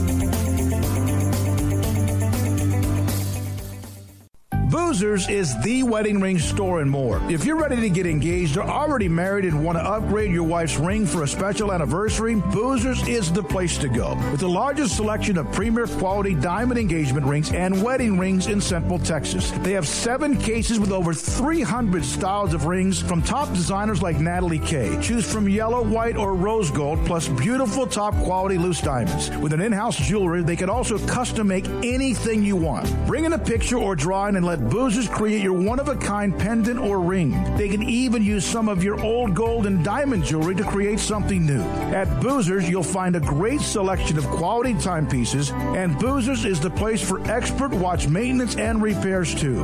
They specialize in expert Rolex watch repair for fine jewelry, watches, custom work, and more. Go to Boozers on Valley Mills and Lake Air Drive in Waco.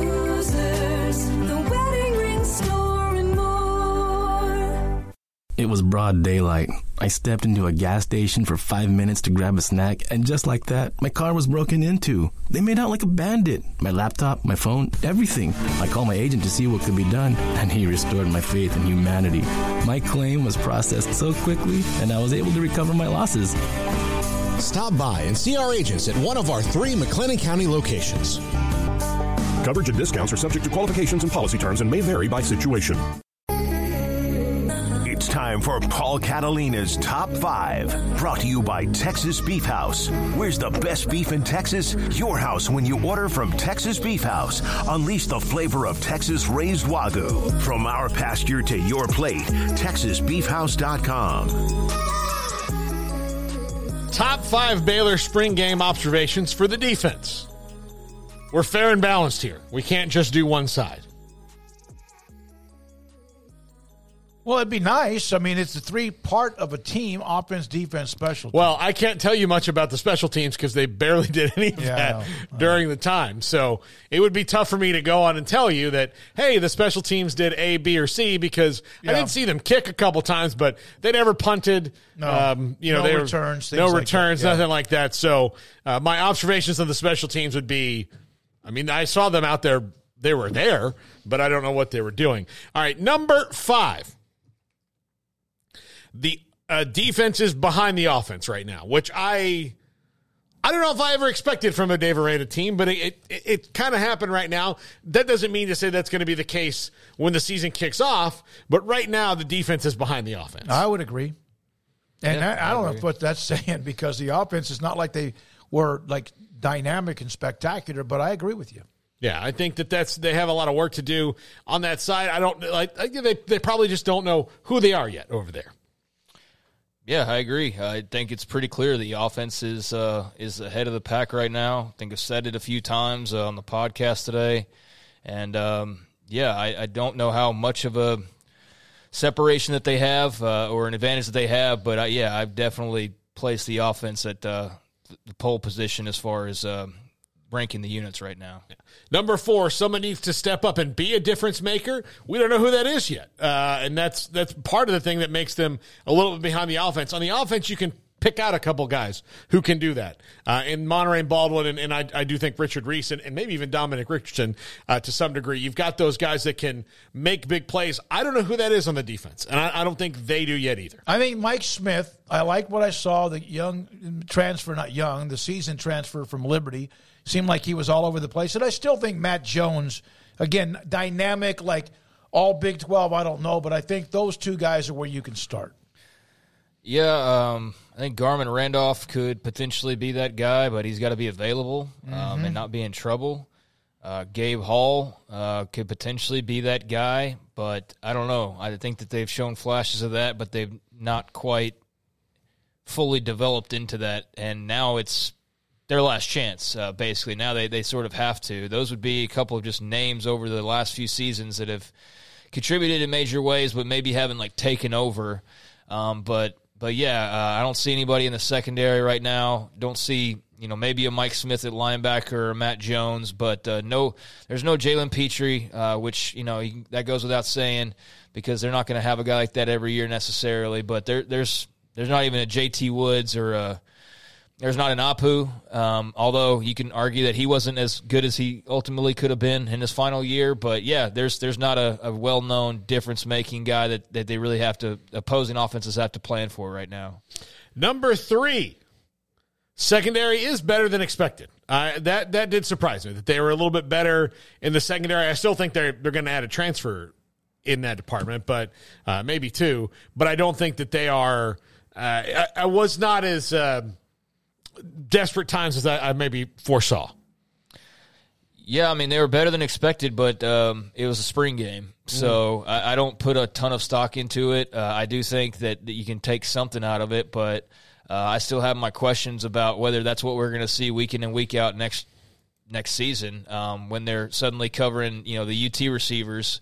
That's going to be a problem for everybody, even the established secondaries. Uh, some of these offenses around the Big Twelve, but yeah, I mean they looked better than expected, as the as the title states. Number two, the pass rush really needs to improve, and that's why Byron Vaughns is coming in. That's why I'm sure that they'll they'll probably um, another portal addition that, that could be coming will probably be a someone who can get after the quarterback. But that is and look, the best teams in the country. How you win conference championships and beyond is by getting to the quarterback. It's it's you know making them uncomfortable. Yes, you can make up for a lot of things when you have uh, guys in the quarterback's face.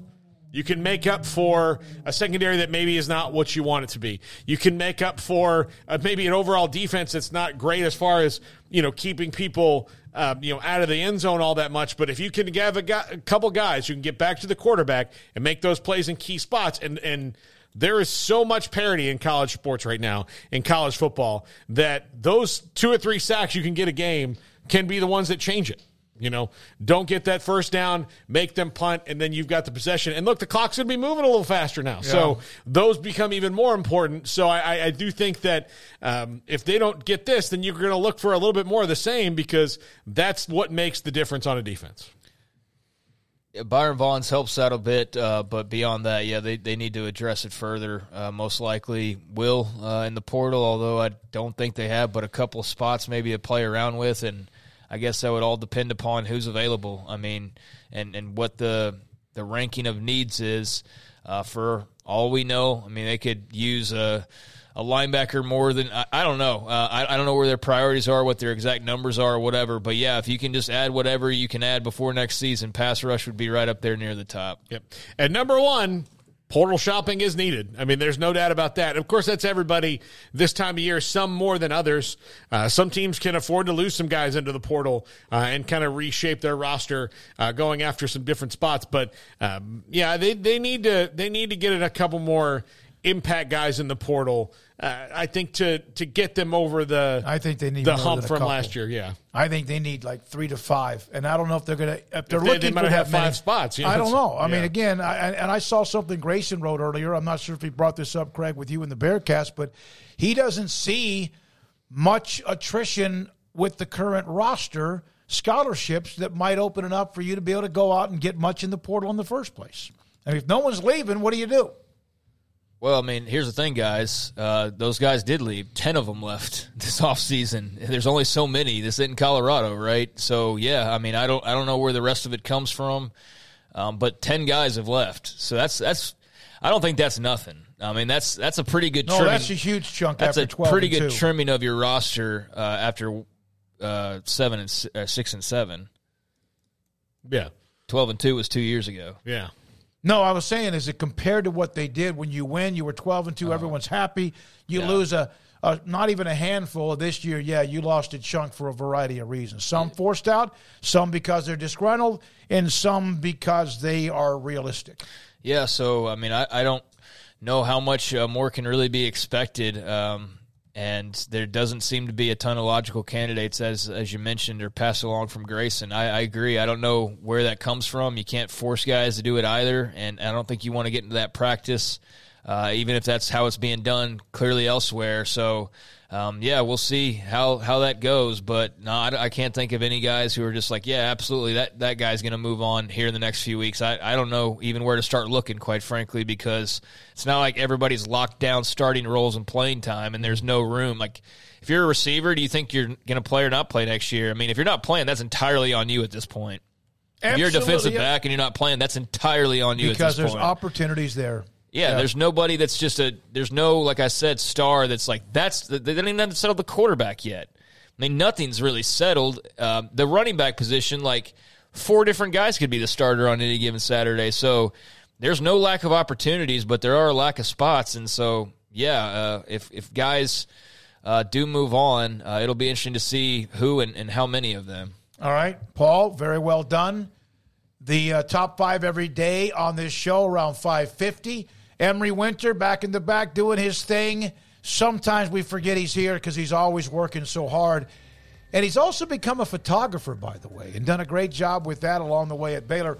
And he is putting together our Sports Tonight, a one hour condensed version of what we do every weeknight, thanks to the great folks, the CW, Josh Young and Company. Craig Smoak, Paul Catalina, Garrett Ross, great stuff. Emery again, Jack McKenzie, our sponsors. The chat room, I wasn't able to get on as much today. Sorry about that. We'll try to do better tomorrow.